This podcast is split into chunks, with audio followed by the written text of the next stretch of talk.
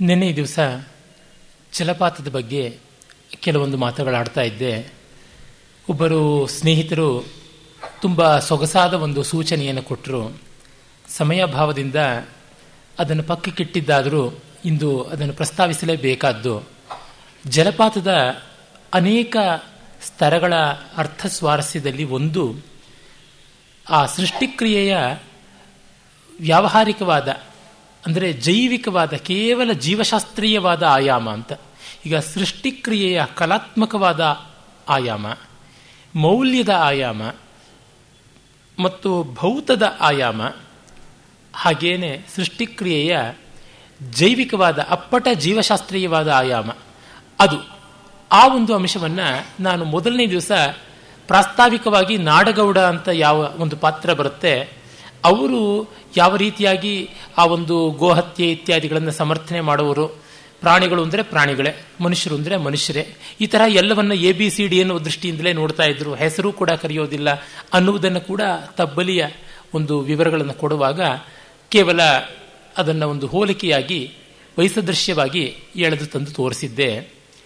ಅದರ ಬಗ್ಗೆ ಒಂದು ನಾಲ್ಕು ಮಾತನ್ನ ಹೇಳುವಂಥದ್ದು ಇದೆ ಅಂತ ಅನ್ನಿಸ್ತು ನಾಡಗೌಡರು ವಿದೇಶದಲ್ಲಿ ಓದಿದಂತಹ ದೊಡ್ಡ ಜೆನೆಟಿಕ್ಸ್ನ ಸಂಶೋಧನೆ ಮಾಡ್ತಾ ಇದ್ದಂಥ ಡಾಕ್ಟರು. ಅವರ ಒಂದು ಮನೆತನದಲ್ಲಿ ಮೇಹರೋಗ ಸಕ್ಕರೆ ಕಾಯಿಲೆ ಡಯಾಬಿಟೀಸ್ ಇದ್ದದ್ದು.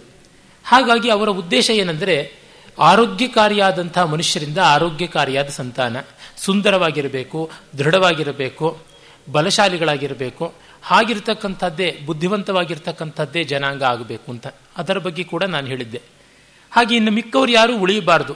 ಅದರಿಂದ ಯಾರಿಗೆ ರೋಗ ಇದೆ ಅಥವಾ ಸೌಂದರ್ಯ ಇಲ್ಲ ಅಥವಾ ಬುದ್ಧಿಮತ್ತೆ ಇಲ್ಲ, ಅವರಿಗೆ ವಿವಾಹ ಅನ್ನೋದು ಕೇವಲ ಮೈಥುನ ಮಾತ್ರ ವಿಶ್ರಾಂತವೇ ಹೊರತು ಸಂತಾನದಲ್ಲಿ ಅದು ಪರಿಣಮಿಸಬಾರದು ಅಂತ. ಅವರ ಸಿದ್ಧಾಂತ ಆ ತರಹ. ಇಲ್ಲಿ ಒಂದು ಕಡೆ ಒಂದು ಮಾತು ಬರುತ್ತೆ. ನಾಡಗೌಡರು ಸಾಮಾನ್ಯರೇನಲ್ಲ, ಯಾವುದೇ ಒಂದು ವಿಚಾರವನ್ನು ಕೂಡ ಅದರ ಸೈದ್ಧಾಂತಿಕವಾದ ನೆಲೆಯನ್ನು ಕೊನೆ ಮುಟ್ಟಿಸ್ತಕ್ಕಂಥವರಿಗೆ ಯೋಚನೆ ಮಾಡ್ತಕ್ಕಂಥವರು ಅಂತ. ಹಾಗೆ ಇವರು ಈ ಜೆನೆಟಿಕ್ಸು ಬಯಾಲಜಿನ ಇಟ್ಟುಕೊಂಡು ನಾನು ಡಾರ್ವಿನ್ಸ್ ಥಿಯರಿ ಬಗ್ಗೆ ನಿನ್ನೆ ಕೂಡ ಪ್ರಸ್ತಾವ ಮಾಡಿದ್ದೆ. ಗಟ್ಟುಮುಟ್ಟಾದಂಥ ಸಂತಾನವೇ ಉಳಿಯಬೇಕು ಅಂತ ಅಲ್ಲಿವರೆಗೂ ಹೋಗಬೇಕು ಅಂತ. ಆದರೆ ಈಗ ನಮಗೆ ವಿಜ್ಞಾನದ ಹೊಸ ಹೊಸ ಸಂಶೋಧನೆಗಳಿಂದ ಗೊತ್ತಾಗ್ತಾ ಇದೆ, ಗಟ್ಟುಮುಟ್ಟಾದ ಸಂತಾನ ಅನ್ನುವುದು ಎಷ್ಟೋ ಬಾರಿ ದುರ್ಬಲವಾಗಿ ಸತ್ತೋಗ್ಬಿಡುತ್ತೆ. ದುರ್ಬಲವಾದ ಸಂತಾನ ಗಟ್ಟುಮುಟ್ಟಾಗಿ ನಿಂತು ಬಿಡುತ್ತೆ ಅಂತಕ್ಕಂಥದ್ದು. ಅದರಿಂದ ಇದನ್ನ ಹೀಗೆ ಅಂತ ಗೆರೆಗೆಚ್ಚಿದಂತೆ ಒಂದು arrow type of movement arrow type of development ಅಂತ ಹೇಳೋಕ್ಕಾಗಲ್ಲ. ಅದು ಬಹಳ ವಿಚಿತ್ರವಾದ ಸೈಕ್ಲಿಕ್ಕು ಇಂಥದ್ದು. ಏನಂತಲೂ ನಿರ್ವಚನ ಮಾಡೋದಕ್ಕೆ ಆಗೋದಿಲ್ಲ. ಅಂದರೆ ಯಾವುದನ್ನು ಬುದ್ಧಿವಂತಿಕೆ ಅಂತ ಕರೀಬೇಕು? ಒಂದೊಂದು ಕಾಲಕ್ಕೆ ಬುದ್ಧಿವಂತಿಕೆಯ ತತ್ವ ಒಂದೊಂದು ರೀತಿ ಬದಲಾಗುತ್ತೆ. ಸೌಂದರ್ಯದ ತತ್ವ ಕೂಡ ಒಂದೊಂದು ಕಾಲಕ್ಕೆ ಒಂದೊಂದು ರೀತಿ ಬದಲಾಗುತ್ತೆ. ಅದನ್ನು ಪ್ರಸ್ತಾವಿಸಿದ್ದೆ. ನಮಗೆ ಯಾವುದು ಕುರೂಪವೋ ಅದು ಬೇರೆಯವರಿಗೆ ಸ್ವರೂಪ ಅಂತ ಹೇಳಿದ್ದೆ ನಾನು. ಆ blue hairs, blue eyes, golden hairs ಇತ್ಯಾದಿಯ ಬಗ್ಗೆ. ಇದು ನಾಡಗೌಡರ ದೃಷ್ಟಿ. ಅವರ ಹೆಂಡತಿ ಇದು ತದ್ವಿರುದ್ಧವಾದ ದೃಷ್ಟಿ ಸುಧಾ ತಾಯಿದು ಪಾಪ ಅವರು ಒಳ್ಳೆಯ ಹೆಣ್ಣುಮಗಳು ಅವರು ದೃಢವಾದಂಥ ಮೈಕಟ್ಟು ಆರೋಗ್ಯವಾದಂಥ ಪೀಳಿಗೆ ಎಲ್ಲ. ಅದಕ್ಕೆ ಇವರೇನಂದ್ರೆ ಹೆಂಡತಿಗೆ ಮಗು ಆಗ್ಬೋದು, ಆದರೆ ತನ್ನಿಂದ ಆಗಬಾರದು ಅಂತ. ಅದನ್ನ ಹೆಂಡತಿಗೂ ಹೇಳಿಬಿಡ್ತಾರೆ, ಅಯ್ಯೋ ಅದು ಮಹಾಪಾತಕ ವ್ಯಭಿಚಾರ ಅಂತ ಇವರು ಹೇಳ್ತಾರೆ. ಅವರು ಸಂತಾನಹರಣ ಚಿಕಿತ್ಸೆಯನ್ನು ಮಾಡ್ಕೊಂಡು ಬಿಡ್ತಾರೆ ಹೆಂಡತಿ ಗೋಳಾಡ್ತಾಳೆ, ಮಕ್ಕಳು ಬೇಕು ಅಂತ. ಇಲ್ಲ, ಈ ಥರ ಪರಿಹಾರ ಉಂಟು ಅಂತ. ಖಂಡಿತ ಸಾಧ್ಯ ಇಲ್ಲ ಅಂತಾರೆ. ಕಡೆಗೆ ಅವರಿಗೆ ಬೇಸರವಾಗಿಬಿಟ್ಟು ಊರಿಗೆ ಹೋಗಿ ಅಲ್ಲಿ ರೈಲಿಗೆ ಸಿಕ್ಕು ಸತ್ತು ಹೋಗ್ಬಿಡ್ತಾರೆ. ಆಮೇಲೆ ಗಂಡ, ಆತ ಕೂಡ ಈ ಯಾವುದೋ ಒಂದು ವೈಚಾರಿಕವಾದಂಥ ವಿಕಾರ, ದೌರ್ಬಲ್ಯ ಏನಂತ ಹೇಳಿ ಆತ ಕುಡಿತ ಮೊದಲಾದ ದುರ್ವ್ಯಸನಗಳಿಗೆ ಸಿಕ್ಕಿ ಅವರು ಆತ್ಮಹತ್ಯೆ ಮಾಡಿಕೊಂಡು ಸಾಯ್ತಾರೆ, ನಾಡಗೌಡರು ಅಂತ ಬರುತ್ತೆ. ಆದರೆ ಇದಕ್ಕಿಂತ ಮುಖ್ಯವಾದದ್ದು ಒಂದು ಏನಂದರೆ ಒಮ್ಮೆ ಸುಧಾ ತಾಯಿ ಹತ್ರ ಬಂದು ಅದೇ ಕಾಲೋನಿಯಲ್ಲಿರ್ತಕ್ಕಂಥ ಒಬ್ಬ ಸಿಕ್ಕರವನು ಕುಡಿದು ಬಂದು ಸ್ವಲ್ಪ ಅಸಭ್ಯವಾಗಿ ನಡ್ಕೊಂಡಿರ್ತಾನೆ. ಅದು ಗೊತ್ತಾಗಿ ನಾಡಗೌಡರು ನೇರ ಹೋಗಿ ಆತನ ಯದ್ವಾ ತದ್ವಾ ಹಿಂದು ಮುಂದೆ ನೋಡದೆ ಸರಿಗೆ ಬಡ್ದು ಬಿಡ್ತಾರೆ. ಅಂದರೆ ನಾಡಗೌಡರು ಬೌದ್ಧಿಕವಾಗಿ ಎಷ್ಟೇ ಗಂಡಂದ್ರೆ ಒಂದು ಪ್ರಾಣಿ, ಹೆಣ್ಣಂದ್ರೆ ಒಂದು ಪ್ರಾಣಿ, ಸಂತಾನ ಅಂದರೆ ಹೀಗೆ ಆಗಬೇಕು. ಈ ಥರದ ವಿವೇಚನೆ ಮಾಡಬಲ್ಲವರಾದರೂ ಕೂಡ ಪಾಸಿಟಿವ್ನೆಸ್ ಅಂತ ಇದೆಯಲ್ಲ ತನ್ನದಾದ ವಸ್ತು ಅನ್ನುವಂಥ ಒಂದು ಪ್ರಾಪರ್ಟಿ ಇದೆಯಲ್ಲ, ಅದನ್ನು ಬಿಡೋಕ್ಕಾಗೋಲ್ಲ. ಈ ಕಾಲದಲ್ಲಿ ಎಷ್ಟೋ ಜನ ಹೇಳ್ತಾರೆ, ಮದುವೆ ಇತ್ಯಾದಿ ಎಲ್ಲ ಇನ್ಸ್ಟಿಟ್ಯೂಷನ್ಸ್ ಇದ್ದಿದ್ರಿಂದಲೇ ಹಾಳಾಗುತ್ತೆ. ಫ್ರೀ ಸೊಸೈಟಿ ಅಂತ ಇರಬೇಕು, ಮದುವೆ ಅಂತ ಇರಬಾರ್ದು, ಗಂಡು ಹೆಣ್ಣುಗಳಿಗೆ ಮುಕ್ತತೆ ಇರಬೇಕು ಅಂತೆಲ್ಲ. ರಾಹುಲ್ ಸಾಂಕೃತ್ಯ ಎಂದಂಥವರು ಕೂಡ ತಮ್ಮ ಹಲ ಕೆಲವು ಕಾದಂಬರಿಗಳಲ್ಲಿ, ಕೃತಿಗಳಲ್ಲಿ ಪ್ರತಿಪಾದನೆ ಮಾಡ್ತಾರೆ. ಉದಾಹರಣೆಗೆ ಅವರ ಓಲ್ಗಾಸೆ ಗಂಗಾ, ಅಲ್ಲಿ ಬೇಕಾದ್ರೆ ನೋಡಿ. ಅಥವಾ ಬಂದು ಅವರ ದಿವೋದಾಸ ಆ ಕಾದಂಬರಿಯಲ್ಲಿ ನೋಡಿ, ಇಲ್ಲವೇ ಅವರ ಸಿಂಹಸೇನಾಪತಿ ಕಾದಂಬರಿಯಲ್ಲಿ ನೋಡಿ, ಅದಲ್ಲದೆ ಅವರ ವೈಚಾರಿಕ ಲೇಖನಗಳು ಅನ್ನುವ ಹಲವು ಉಂಟು. ಅವರಲ್ಲೆಲ್ಲ ಕೂಡ ಈ ಒಂದು ಫ್ರೀ ಸೊಸೈಟಿ ಅನ್ನೋದು ಇತ್ತು, ಅದು ಆದರ್ಶ ಅನ್ನುವಂತೆ. ಅಂದರೆ ಕಮ್ಯುನಿಸಮ್ನ ಒಂದು ದೃಷ್ಟಿ, ಯಾರಿಗೆ ಯಾರ ಮೇಲೂ ಪ್ರಾಪರ್ಟಿ ರೈಟ್ಸ್ ಅನ್ನುವಂತೆ ಇರಬಾರದು, ಎಲ್ಲವೂ ಎಲ್ಲರಿಗೂ ಅಂತ. ಆದರೆ ಇದು ತರ್ಕಬದ್ಧವಾಗಿ, ಗಣಿತೀಯವಾಗಿ ಇರುವಂತೆ ಭಾವನಾತ್ಮಕವಾಗಿ ಇರೋದಕ್ಕೆ ಸಾಧ್ಯವ? ಖಂಡಿತ ಇಲ್ಲ. ಎಲ್ಲೋ ಕದ್ದು ಮುಚ್ಚಿ ಮಾಡಿ ಪ್ರತ್ಯೇಕತೆಯನ್ನು ಪ್ರತ್ಯೇಕತೆಯನ್ನು ಮಾಡ್ಕೋತಾನೆ. ದ್ರೌಪದಿ ಐವರು ಪಾಂಡವರಿಗೂ ಮದುವೆಯಾದವಳಾಗಿ ಸಮಾನ ಪ್ರೀತಿಯನ್ನು ಹೊಂದಬೇಕು ಅಂತಂದ್ರು, ಅವಳ ಕಷ್ಟ ಸುಖಕ್ಕೆ ಹೆಚ್ಚಾಗಿ ಆದವನು ಭೀಮಸೇನನೇ ಆದರೂ, ಅವಳಿಗೆ ಅರ್ಜುನನಲ್ಲಿ ಪ್ರೀತಿ ಹೆಚ್ಚಿತ್ತು ಅಂತ ಧರ್ಮರಾಜ ಸಾಯೋ ಕಾಲದಲ್ಲಿ ತೀರ್ಮಾನ ಕೊಟ್ಟು ನಿರ್ದಯವಾಗಿ ಮುಂದೆ ಸಾಗಿದನಲ್ಲ. ದ್ರೌಪದಿಗೆ ಅವಳದೇ ಆದ ಕಾರಣ ಇದೆ. ಭೀಮ ಭರವಸೆಯಾಗಿ ನಿಲ್ಲಬಲ್ಲ, ಕಣ್ಣೀರನ್ನು ಒರೆಸಬಲ್ಲ, ಎಲ್ಲ ಮಾಡಬಲ್ಲ. ಆದರೆ ಒಂದು ರೊಮ್ಯಾಂಟಿಕ್ ಪಿಕ್ಚರ್ ಅಂತ ಇದೆಯಲ್ಲ, ಅದು ಭೀಮನಲ್ಲಿ ಕೊಡೋಕ್ಕಾಗೋದಿಲ್ವೇನೋ ಯಾರಿಗೆ ಗೊತ್ತು. ದ್ರೌಪದಿಗೆ ಮಾತ್ರ ಗೊತ್ತಿದ್ದಿರಬಹುದು ಮತ್ತು ದ್ರೌಪದಿಗೆ ಸ್ವಯಂವರ ಕಾಲದಲ್ಲಿದ್ದಂಥ ಕಲ್ಪನೆ ಏನು? ಮೊದಲು ತಾನು ಕಂಡದ್ದು ಅರ್ಜುನನ್ನ. ಆ ದಿವಸ ಸಂಜೆವರೆಗೂ ಇವನು ಹೋಗಿ ಭಿಕ್ಷೆ ಅಂತ ಹೇಳೋವರೆಗೂ ಅವಳು ಅರ್ಜುನನೇ ಗಂಡ ಅಂತ ಭಾವಿಸಿಕೊಂಡಿದ್ಲು. ಆ ಫಸ್ಟ್ ಇಂಪ್ರೆಷನ್ ಇದ್ದಿರಬಹುದಲ್ವ? ಹೀಗಾಗಿ ದ್ರೌಪದಿ ಒಂದು ಎಳೆ ಅರ್ಜುನನ ಕಡೆಗೆ ಭಾವನಾತ್ಮಕವಾಗಿ ಹೆಚ್ಚಾಗಿದ್ದರೆ ಅದೊಂದು ಅಪರಾಧವ. ಅಪರಾಧ, ನಿರಪರಾಧ ಅಂತ ಹೇಳ್ತಾ ಇಲ್ಲ. ಧರ್ಮರಾಜ ಅಲ್ಲಿ ಡಿಸ್ಕ್ರೈಬ್ ಮಾಡ್ತಾ ಇದ್ದಾನೆ, ಡಿಫೈನ್ ಮಾಡ್ತಾ ಇಲ್ಲ. ಅಂದರೆ ಈ ಎಲ್ಲವನ್ನ ಎಲ್ಲರಿಗೂ ವಿತರಣೆ ಮಾಡ್ತೀವಿ, ವೈಜ್ಞಾನಿಕವಾಗಿ, ವೈಚಾರಿಕವಾಗಿ ಆಲೋಚನೆ ಮಾಡ್ತೀವಿ ಅನ್ನೋರ ಬಗ್ಗೆ ಭೈರಪ್ಪನವರು ಯಾವ ಸಂದರ್ಭ ಬರ್ಬೋದು ಅನ್ನೋದನ್ನು ತೋರ್ಪಡಿಸ್ತಾ ಇದ್ದಾರೆ. ಇಂಥದ್ದು ಸೃಷ್ಟಿಕ್ರಿಯೆಯಲ್ಲಿ ಬರುತ್ತೆ. ಅದು ಸೃಷ್ಟಿ ಅನ್ನೋದು ನಿರ್ಭಾವುಕವಾದಂಥ ಕೇವಲ ಜೀವಶಾಸ್ತ್ರೀಯ ಕ್ರಿಯೆ ಅಂತ ಹೇಳಿದ್ರೆ ಹಾಗಲ್ಲ, ಅಲ್ಲಿ ಭಾವನೆಯ ಎಳೆ ಇರುತ್ತೆ. ತನ್ನದು ಅನ್ನುವ ಒಂದು ಆತ್ಮೀಕರಣ ಅನ್ನುವುದು ಬರುತ್ತದೆ ಅನ್ನುವುದನ್ನು ಎಷ್ಟನ್ನು ತಗೋತಾರೆ ಆ ಸಂಕೀರ್ಣತೆಗಾಗಿ ಹೇಳಿದೆ. ಮತ್ತೆ ಅವರು ಇನ್ನೂ ಒಂದು ಸ್ವಾರಸ್ಯದ ಸಂಗತಿಯನ್ನು ಹೇಳ್ತಾರೆ. ಹಳ್ಳಿಗೆ ಹೋಗ್ಬಿಡ್ತಾರೆ ಅಂತ ಹೇಳಿದ್ರಲ್ಲ ಹಳ್ಳಿಯಲ್ಲಿ ಅವರು ಹಳ್ಳಿಯ ಕಡೆಗೆ ಭಾವುಕತೆಯಿಂದ ಅದೆಲ್ಲ ದೊಡ್ಡದು ಅಂತ ಹೇಳಲ್ಲ. ನಮ್ಮ ಎಷ್ಟೋ ಜನ ನವೋದಯ ಲೇಖಕರು ಆ ರೀತಿಯಾಗಿ ಮಾಡ್ತಾ ಇದ್ರು. ಭಾವಶಬಲವಾಗಿ ಭಾವ ದೌರ್ಬಲ್ಯಕ್ಕೆ ಪಕ್ಕಾಗತಕ್ಕಂಥವ್ರು ಸೆಂಟಿಮೆಂಟಲ್ ಆಗುವಂಥವ್ರು. ಭೈರಪ್ಪನವರು ಆ ಥರ ಪಕ್ಷಗಳನ್ನು ಯಾವುದನ್ನು ವಹಿಸಿಕೊಂಡು ಬರೋದಿಲ್ಲ. ಡಿಬೇಟರ್ ಅಂತ ಯಾರು ಆಕ್ಷೇಪ ಮಾಡ್ತಾರೆ, ಅಂಥ ಆಕ್ಷೇಪಕ್ಕೆ ತುತ್ತಾಗಬೇಕಾದವರು ಪಕ್ಷಗಳನ್ನು ವಹಿಸಬೇಕು. ಅರೆ ಭೈರಪ್ಪನವರು ಚರ್ಚಾಪಟುವಲ್ಲ, ಹಾಗಾಗಿ ಪಕ್ಷಗಳನ್ನು ವಹಿಸೋದಿಲ್ಲ. ವಿವರಗಳನ್ನು ತೆರೆದಿಡ್ತಾರೆ ಆದರೆ ಅದು ವಿವರಗಳಾಗಿ ಬರದೆ ಅನುಭವ ದ್ರವ್ಯವಾಗುತ್ತವೆ. ಅಲ್ಲಿ ವಸುಂಧರ ಸಂಗೀತ ಅಭ್ಯಾಸ ಮಾಡ್ಕೋತಾ ಇದ್ದಳು ಮುಂಬೈನಲ್ಲಿ. ಆದರೆ ಅದು ಚೆನ್ನಾಗಿ ಬೆಳೀತಾ ಇರಲಿಲ್ಲ ಅಂತ ಹಳ್ಳಿಗೆ ಬರ್ತಾಳೆ. ಆ ಹಳ್ಳಿಯಲ್ಲಿ ಇಲ್ಲಿ ನೀರಸತೆ, ಬೇಸರ, ಸಂಗೀತವೇ ಹುಟ್ಟುವುದಿಲ್ಲ ಎಂದಳು. ಹುಟ್ಟುತ್ತೆ ಅಂತಲ್ವೇ ನಾವು ಇಲ್ಲಿಗೆ ಬಂದದ್ದು ಅಂತ ನಾನು ಕೇಳಿದೆ. ನಮ್ಮ ನಿರೀಕ್ಷೆಯೇ ತಪ್ಪಿರಬಹುದು. ಇಲ್ಲಿ ಅದು ಹುಟ್ಟುತ್ತಿಲ್ಲ. ಬೊಂಬಾಯಿಯಲ್ಲಿ ಹುಟ್ಟುತ್ತಿತ್ತು, ಆದರೆ ಬೆಳೆಯುತ್ತಿರಲಿಲ್ಲ. ಅಂದರೆ ನೋಡಿ, ಆಧುನಿಕ ನೆಹರು ಯುಗದಿಂದ ಈಚಿನ ಹಳ್ಳಿಗಳ ಗತಿ ಏನು ಅಂತ ಅನ್ನೋದನ್ನು ಹೇಳ್ತಿದ್ದಾರೆ.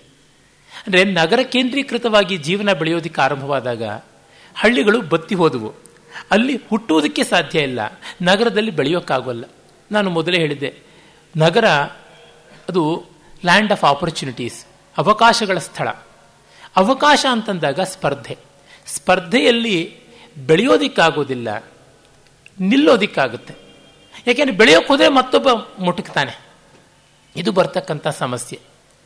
ಹೀಗಾಗಿ ಕಲೆಗಳನ್ನೋದು ತುಂಬ ಗ್ಲ್ಯಾಮರಸ್ ಆಗಿ, ಬಹಳ ಆಕರ್ಷಕವಾದ ರೀತಿಯಲ್ಲಿ ದೊಡ್ಡ ಒಂದು ಪೇಜೆಂಟ್ ತರಹ ಒಳ್ಳೆಯ ಮೌಂಟಾಜ್ ಮುಂದೆ ನಿಲ್ಲಬಹುದು. ಆದರೆ ಅವುಗಳು ನೆಲೆ ಊರಿ ವಿಕಾಸ ಹೊಂದೋದು ತುಂಬ ಕಷ್ಟ ಇದೆ ಅಂತ. ಹಾಗಂತ ಹಳ್ಳಿಗಳಿಗೆ ಹೋದರೆ ಏನೂ ಇಲ್ಲ. ನಾನು ಎಷ್ಟೋ ಕಡೆ ಹಳ್ಳಿಗಳಲ್ಲಿ ಪಾಪ ಇರತಕ್ಕಂಥ ವಿದ್ವಾಂಸರು ನಮಗೆ ಸಮಾನ ಧರ್ಮಿಗಳು ಇಲ್ಲ, ಒಂದು ಪುಸ್ತಕ ಇಲ್ಲ, ವ್ಯಾಸಂಗ, ಚಿಂತನೆ, ಆಲೋಚನೆ ಇತ್ಯಾದಿ ಯಾವುದಕ್ಕೂ ಅವಕಾಶ ಬರ್ತಾ ಇಲ್ಲ. ಹಾಗಾಗ್ಬಿಟ್ಟಿದೆ ನಗ್ನ ಕ್ಷಪಣಕೆ ದೇಶ, ರಜಕ ಕಿಂ ಕರಿಷ್ಯತಿ. ನ್ಯೂಡಿಸ್ಟ್ ಕಾಲನಿಯಲ್ಲಿ ಲಾಂಡ್ರಿ ಇಟ್ಟುಕೊಂಡಂಥ ಸ್ಥಿತಿಯಾಗಿದೆ ಅಂತ. ಯಾಕೆಂದರೆ ಬಟ್ಟೆ ಅಂಗಡಿನಾದರೂ ಇಟ್ಕೊಳ್ಳೋದು ಮೊದಲನೇ ಹಂತದ ಆಶಾವಾದ. ಇದು ಎರಡನೇ ಹಂತದ ಆಶಾವಾದ. ಅವ್ರು ಮೊದಲು ಬಟ್ಟೆ ಕೊಂಡುಕೊಂಡು ಅದನ್ನು ಹಾಕಿ, ಬಳಸಿ ಹಳತಾಗಿ ಕೊಳೆಯಾಗಿ ಅವನು ಒಗೆಯೋದಕ್ಕೆ ಲಾಂಡ್ರಿ ಕೊಡಬೇಕು. ಅಂದರೆ ಎಷ್ಟು ನಿರೀಕ್ಷೆ ಇದ್ದಿರಬೇಕು ನ್ಯೂಡಿಸ್ಟ್ ಕಾಲೋನಿಯಲ್ಲಿ ಲಾಂಡ್ರಿ ಇಟ್ಕೊಳ್ಬೇಕು ಅಂತಂದರೆ. ಅದಕ್ಕೂ ಒಂದು ಹೆಚ್ಚಿಂದು ಅಂದರೆ ಅದು ಯಾವ ಸಂಸ್ಕೃತ ಶ್ಲೋಕವೂ ಹೇಳಿಲ್ಲ. ಈ ಹಳೆ ಬಟ್ಟೆಗಳನ್ನು ಕೊಟ್ಟರೆ ಸ್ಟೀಲ್ ಸಾಮಾನು ಕೊಡ್ತೀವಿ ಅಂತ ವ್ಯಾಪಾರಿಗಳು ಬರೋದು ನ್ಯೂಡಿಸ್ಟ್ ಕಾಲೋನಿಗೆ ಅವರು ಬಟ್ಟೆ ಹಾಕ್ಕೊಂಡು ಅದನ್ನು ಲಾಂಡ್ರಿ ಕೊಟ್ಟು ಅದು ಹಳತಾಗಿ ಆಮೇಲೆ ನಮಗೆ ಬೇಕಿಲ್ಲ ಹೊಸ್ತು ಕೊಂಡ್ಕೋತೀವಿ ಅಂತ ಬಿಟ್ಟಾಗ. ಹೀಗಾಗ್ಬಿಡುತ್ತೆ. ಆ ಮಾತನ್ನ ನಾವಿಲ್ಲಿ ಗಮನಿಸ್ತೀವಿ. ಮತ್ತೆ ಆ ಹಳ್ಳಿಗಳ ಸಣ್ಣತನ ಇವರು ಮನೆಯ ಹಿಂದೆ ಕೈದೋಟ ಅಂತ ಮಾಡಿಕೊಂಡ್ರೆ, ಅದನ್ನೆಲ್ಲ ಕಿತ್ಕೊಂಡು ಹೋಗೋದು. ಕರಾವು ಅಂತ ಹೇಳ್ಬಿಟ್ಟು ಹಸು ಕರು ಕಟ್ಟಿಕೊಂಡ್ರೆ ಊರಿನ ಜನರೆಲ್ಲ ತಮ್ಮ ಹಸುಗಳನ್ನು ತಾವು ಸರಿಯಾಗಿ ಆರೈಕೆ ಮಾಡ್ಕೊಳ್ಳದೆ ಮಗಿಗೆ ಒಂದಿಷ್ಟು ಜ್ವರ ಬಂದಿದೆ, ಹಸಿ ಹಾಲು ಕೊಡಿ ಅಂತ ಅನ್ನೋದು. ಆ, ಮತ್ತೆ ಈಗ ಕಾಪಿಗೆ ಒಂದಿಷ್ಟು ಹಾಲು ಕೊಡಿ ಅಂತ ಅನ್ನೋದು. ಹೀಗೆಲ್ಲ ಕೇಳ್ಕೊಂಡು ಬರೋದು ಅದನ್ನು ಬಹಳ ಚೆನ್ನಾಗಿ ಬರೀತಾರೆ. ಕೊಟ್ಟರೆ ಪೂರ್ತಿ ಇವರಿಗೆ ಇರೋದಿಲ್ಲ. ಕೊಡಲಿಲ್ಲ ಅಂದರೆ ಇವರಿಗೆ ಐತೆ ಅಂತ ಬಲಗರ್ವ ಬಂದೈತೆ ಅಂತ ಅನ್ನೋದು. ಹೀಗೆ ಏತಿ ಅಂದರೆ ಪ್ರೀತಿ ಪ್ರೀತಿ ಅಂದರೆ ಏತಿ ಅಂತ. ಅಲ್ಲಿ ಇವರು ಮಾರ್ಕೊಂಡು ಹೋಗೋಣ ಅನ್ನುವಾಗ ಜಮೀನಿಗೆ ಕೂಡ ಒಳ್ಳೆ ಬೆಲೆ ಬರದಂತೆ ನೋಡ್ಕೋತಾರೆ.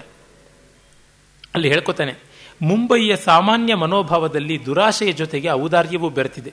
ಆದರೆ ಇಲ್ಲಿ ದುರಾಶೆ ನೀಚಿತನಗಳೆರಡಕ್ಕೂ ವಿಷಕ್ಕೆ ಕಹಿಯನ್ನು ಬೆರೆಸಿದಷ್ಟು ಸಮರಸವಾಗಿ ಹೊಂದಿಕೆ ಆಗಿದೆ ಅಂತ. ಈ ಪೆಟಿ ಪಾಲಿಟಿಕ್ಸ್ ಅಂತೀವಲ್ಲ, ಅದು ಹಳ್ಳಿಗಳಲ್ಲಿ ಕಾಣಿಸುವುದು ತುಂಬ ತೀವ್ರತೆ ಎಂದಾಗ. ನಿನ್ನೆ ದಿವಸ ನಾನು ಬ್ರಿಗೇಡ್ ಮೇಲೆ ನಿಮ್ಮನ್ನ ಗೆಳೆಯರೊಬ್ಬರ ಬಗ್ಗೆ ಹೇಳಿದೆ. ಅದರ ಒಂದು ತ್ರಿಶಂಕು ಶಾಂತಿ ಅಂತ ಹೇಳಿದೆ. ಆದರೆ ಅದರ ಪರವಾದಂಥ ಒಂದು ಅಭಿಪ್ರಾಯ ಕಾಣಿಸುತ್ತೆ.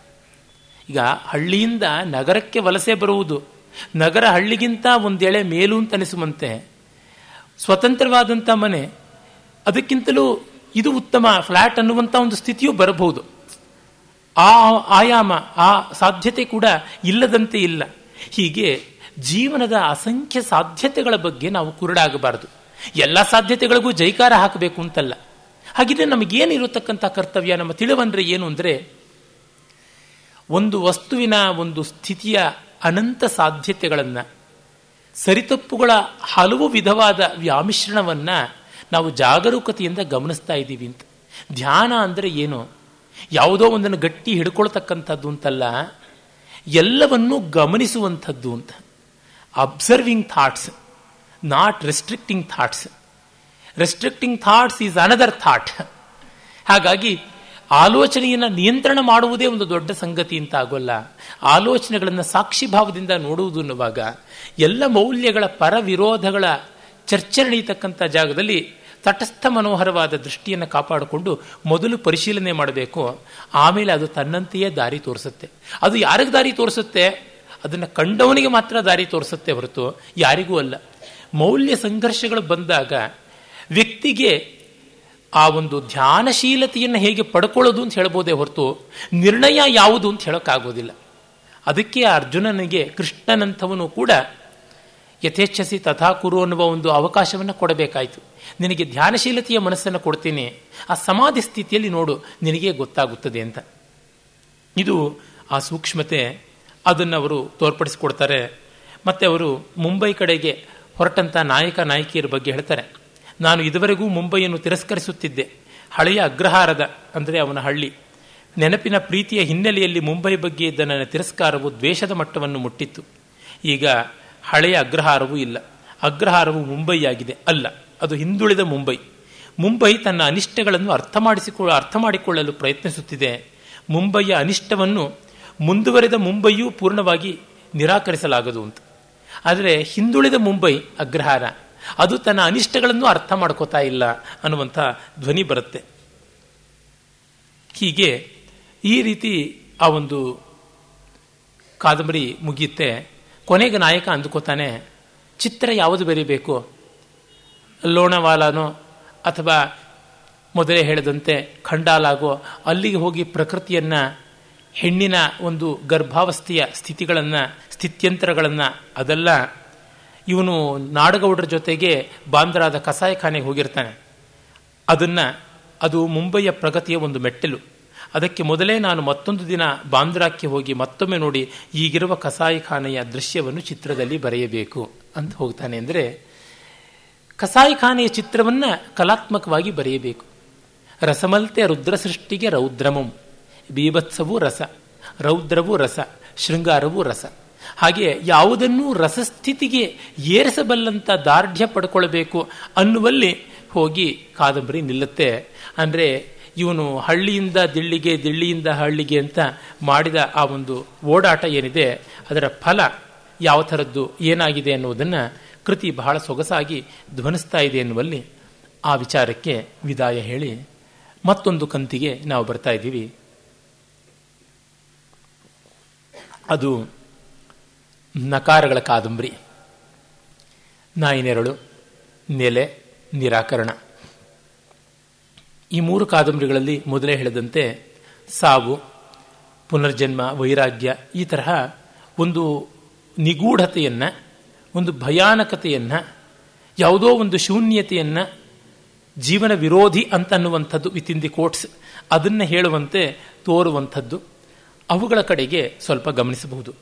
ಮೊದಲಿಗೆ ನಾಯಿ ನೆರಳನ್ನು ತೆಗೆದುಕೋಬಹುದು ಅನಿಸುತ್ತೆ. ಕಾರಣ ಇಷ್ಟೇ. ಮಿಕ್ಕ ಎರಡು ಕಾದಂಬರಿಗಳು ಪೂರ್ಣವಾಗಿ ವಾಸ್ತವದ ನೆಲೆಯಲ್ಲಿಯೇ ನಡೆಯುತ್ತವೆ. ಅಲ್ಲಿ ಅಲೌಕಿಕ ಅನ್ನುವಂಥದ್ದು ನಮಗೇನು ತೋರೋಲ್ಲ. ಅರೆ ನಾಯಿ ನೆರಳಿನಲ್ಲಿ ಅಲೌಕಿಕ ಅನ್ನುವಂಥದ್ದು ತೋರುವಂತೆ ಲೇಖಕರ ಚಿತ್ರಣ ಇದೆ. ಮತ್ತೆ ಅವರದನ್ನು ಸಮರ್ಥಿಸುವುದಾಗಲಿ, ನಿರಾಕರಿಸುವುದಾಗಲಿ ಯಾವುದೂ ಮಾಡೋದಿಲ್ಲ. ಅತ್ಯದ್ಭುತವಾದ ರಚನಾ ಶಿಲ್ಪ ಅಲ್ಲಿದೆ.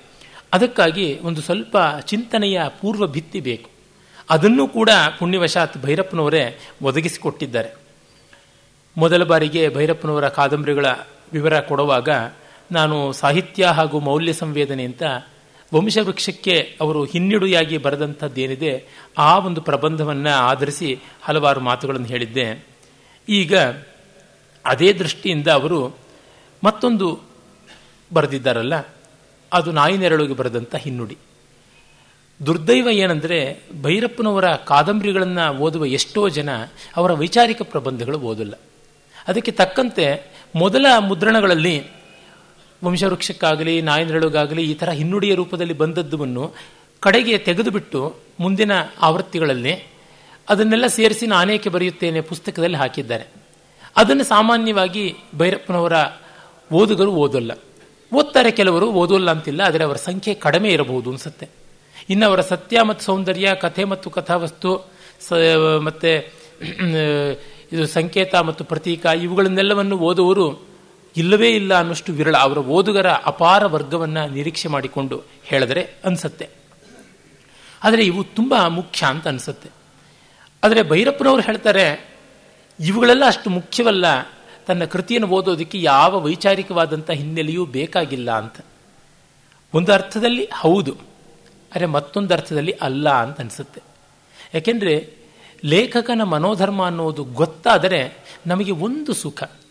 ಈಗ ಸಂಗೀತದ ಒಂದು ರಾಗವನ್ನು ಕೇಳಿದರೆ ನಮಗೆ ಆಗುವ ಆನಂದ ದೊಡ್ಡದೇ ನಿಜ. ಆದರೆ ಆ ರಾಗದ ಹೆಸರು ಗೊತ್ತಾದರೆ ಆ ಅನುಭವ ಮತ್ತೆ ನಮಗೆ ಬೇಕು ಅಂದರೆ ಇಂಥ ರಾಗ ಅಂತ ಯಾರಿಗಾದರೂ ಕೇಳ್ಕೋಬಹುದು. ಆ ದೃಷ್ಟಿಯಿಂದ ಜ್ಞಾನ ಬಹಳ ಮುಖ್ಯ ಆಗುತ್ತೆ. ಅನುಭವ ಮತ್ತು ಜ್ಞಾನ ಎರಡೂ ಬೇಕಾಗುತ್ತೆ. ಹೀಗಾಗಿ ಭೈರಪ್ಪನವರ ವೈಚಾರಿಕವಾದಂಥ, ತಾತ್ವಿಕವಾದಂಥ ನೆಲೆ ಹಿನ್ನೆಲೆಗಳು ಏನು ಅನ್ನುವುದು ಒಂದು ಸ್ವಲ್ಪ ಮಟ್ಟಿಗೆ ಅವರ ಬಾಯಿಂದ ಇನ್ಯಾರು ಹೇಳೋದಕ್ಕಿಂತ ಫ್ರಮ್ ದಿ ಹಾರ್ಸ್ ಮೌತ್ ಅಂತಾರಲ್ಲ, ಆ ತರಹ. ಇದು ಬಹಳ ಒಳ್ಳೆಯ ಲೇಖನ. ಅಲ್ಲಿಯ ಕೆಲವು ಭಾಗಗಳನ್ನೇ ತಮ್ಮ ಮುಂದೆ ಇಡಬೇಕು ಅಂತ ಅನಿಸುತ್ತೆ. ಮೌಲ್ಯಾತ್ಮಕ ವಾಸ್ತವತೆ ಅಂತ ಆ ಲೇಖನದ ಹೆಸರು. ವಾಸ್ತವ ಅದು ಒಂದು ಮೌಲ್ಯ ವ್ಯಾಲ್ಯೂ ಆಗಬೇಕು ಅಂತ. Fact should take the dimension of value ಅಂತ. ಅಂದರೆ value oriented facts factual factuality, value oriented factuality ಅಂತ ಕರೀಬಹುದು. ಮೌಲ್ಯ ಮೀಮಾಂಸೆ ದೊಡ್ಡ ಸಂಗತಿ.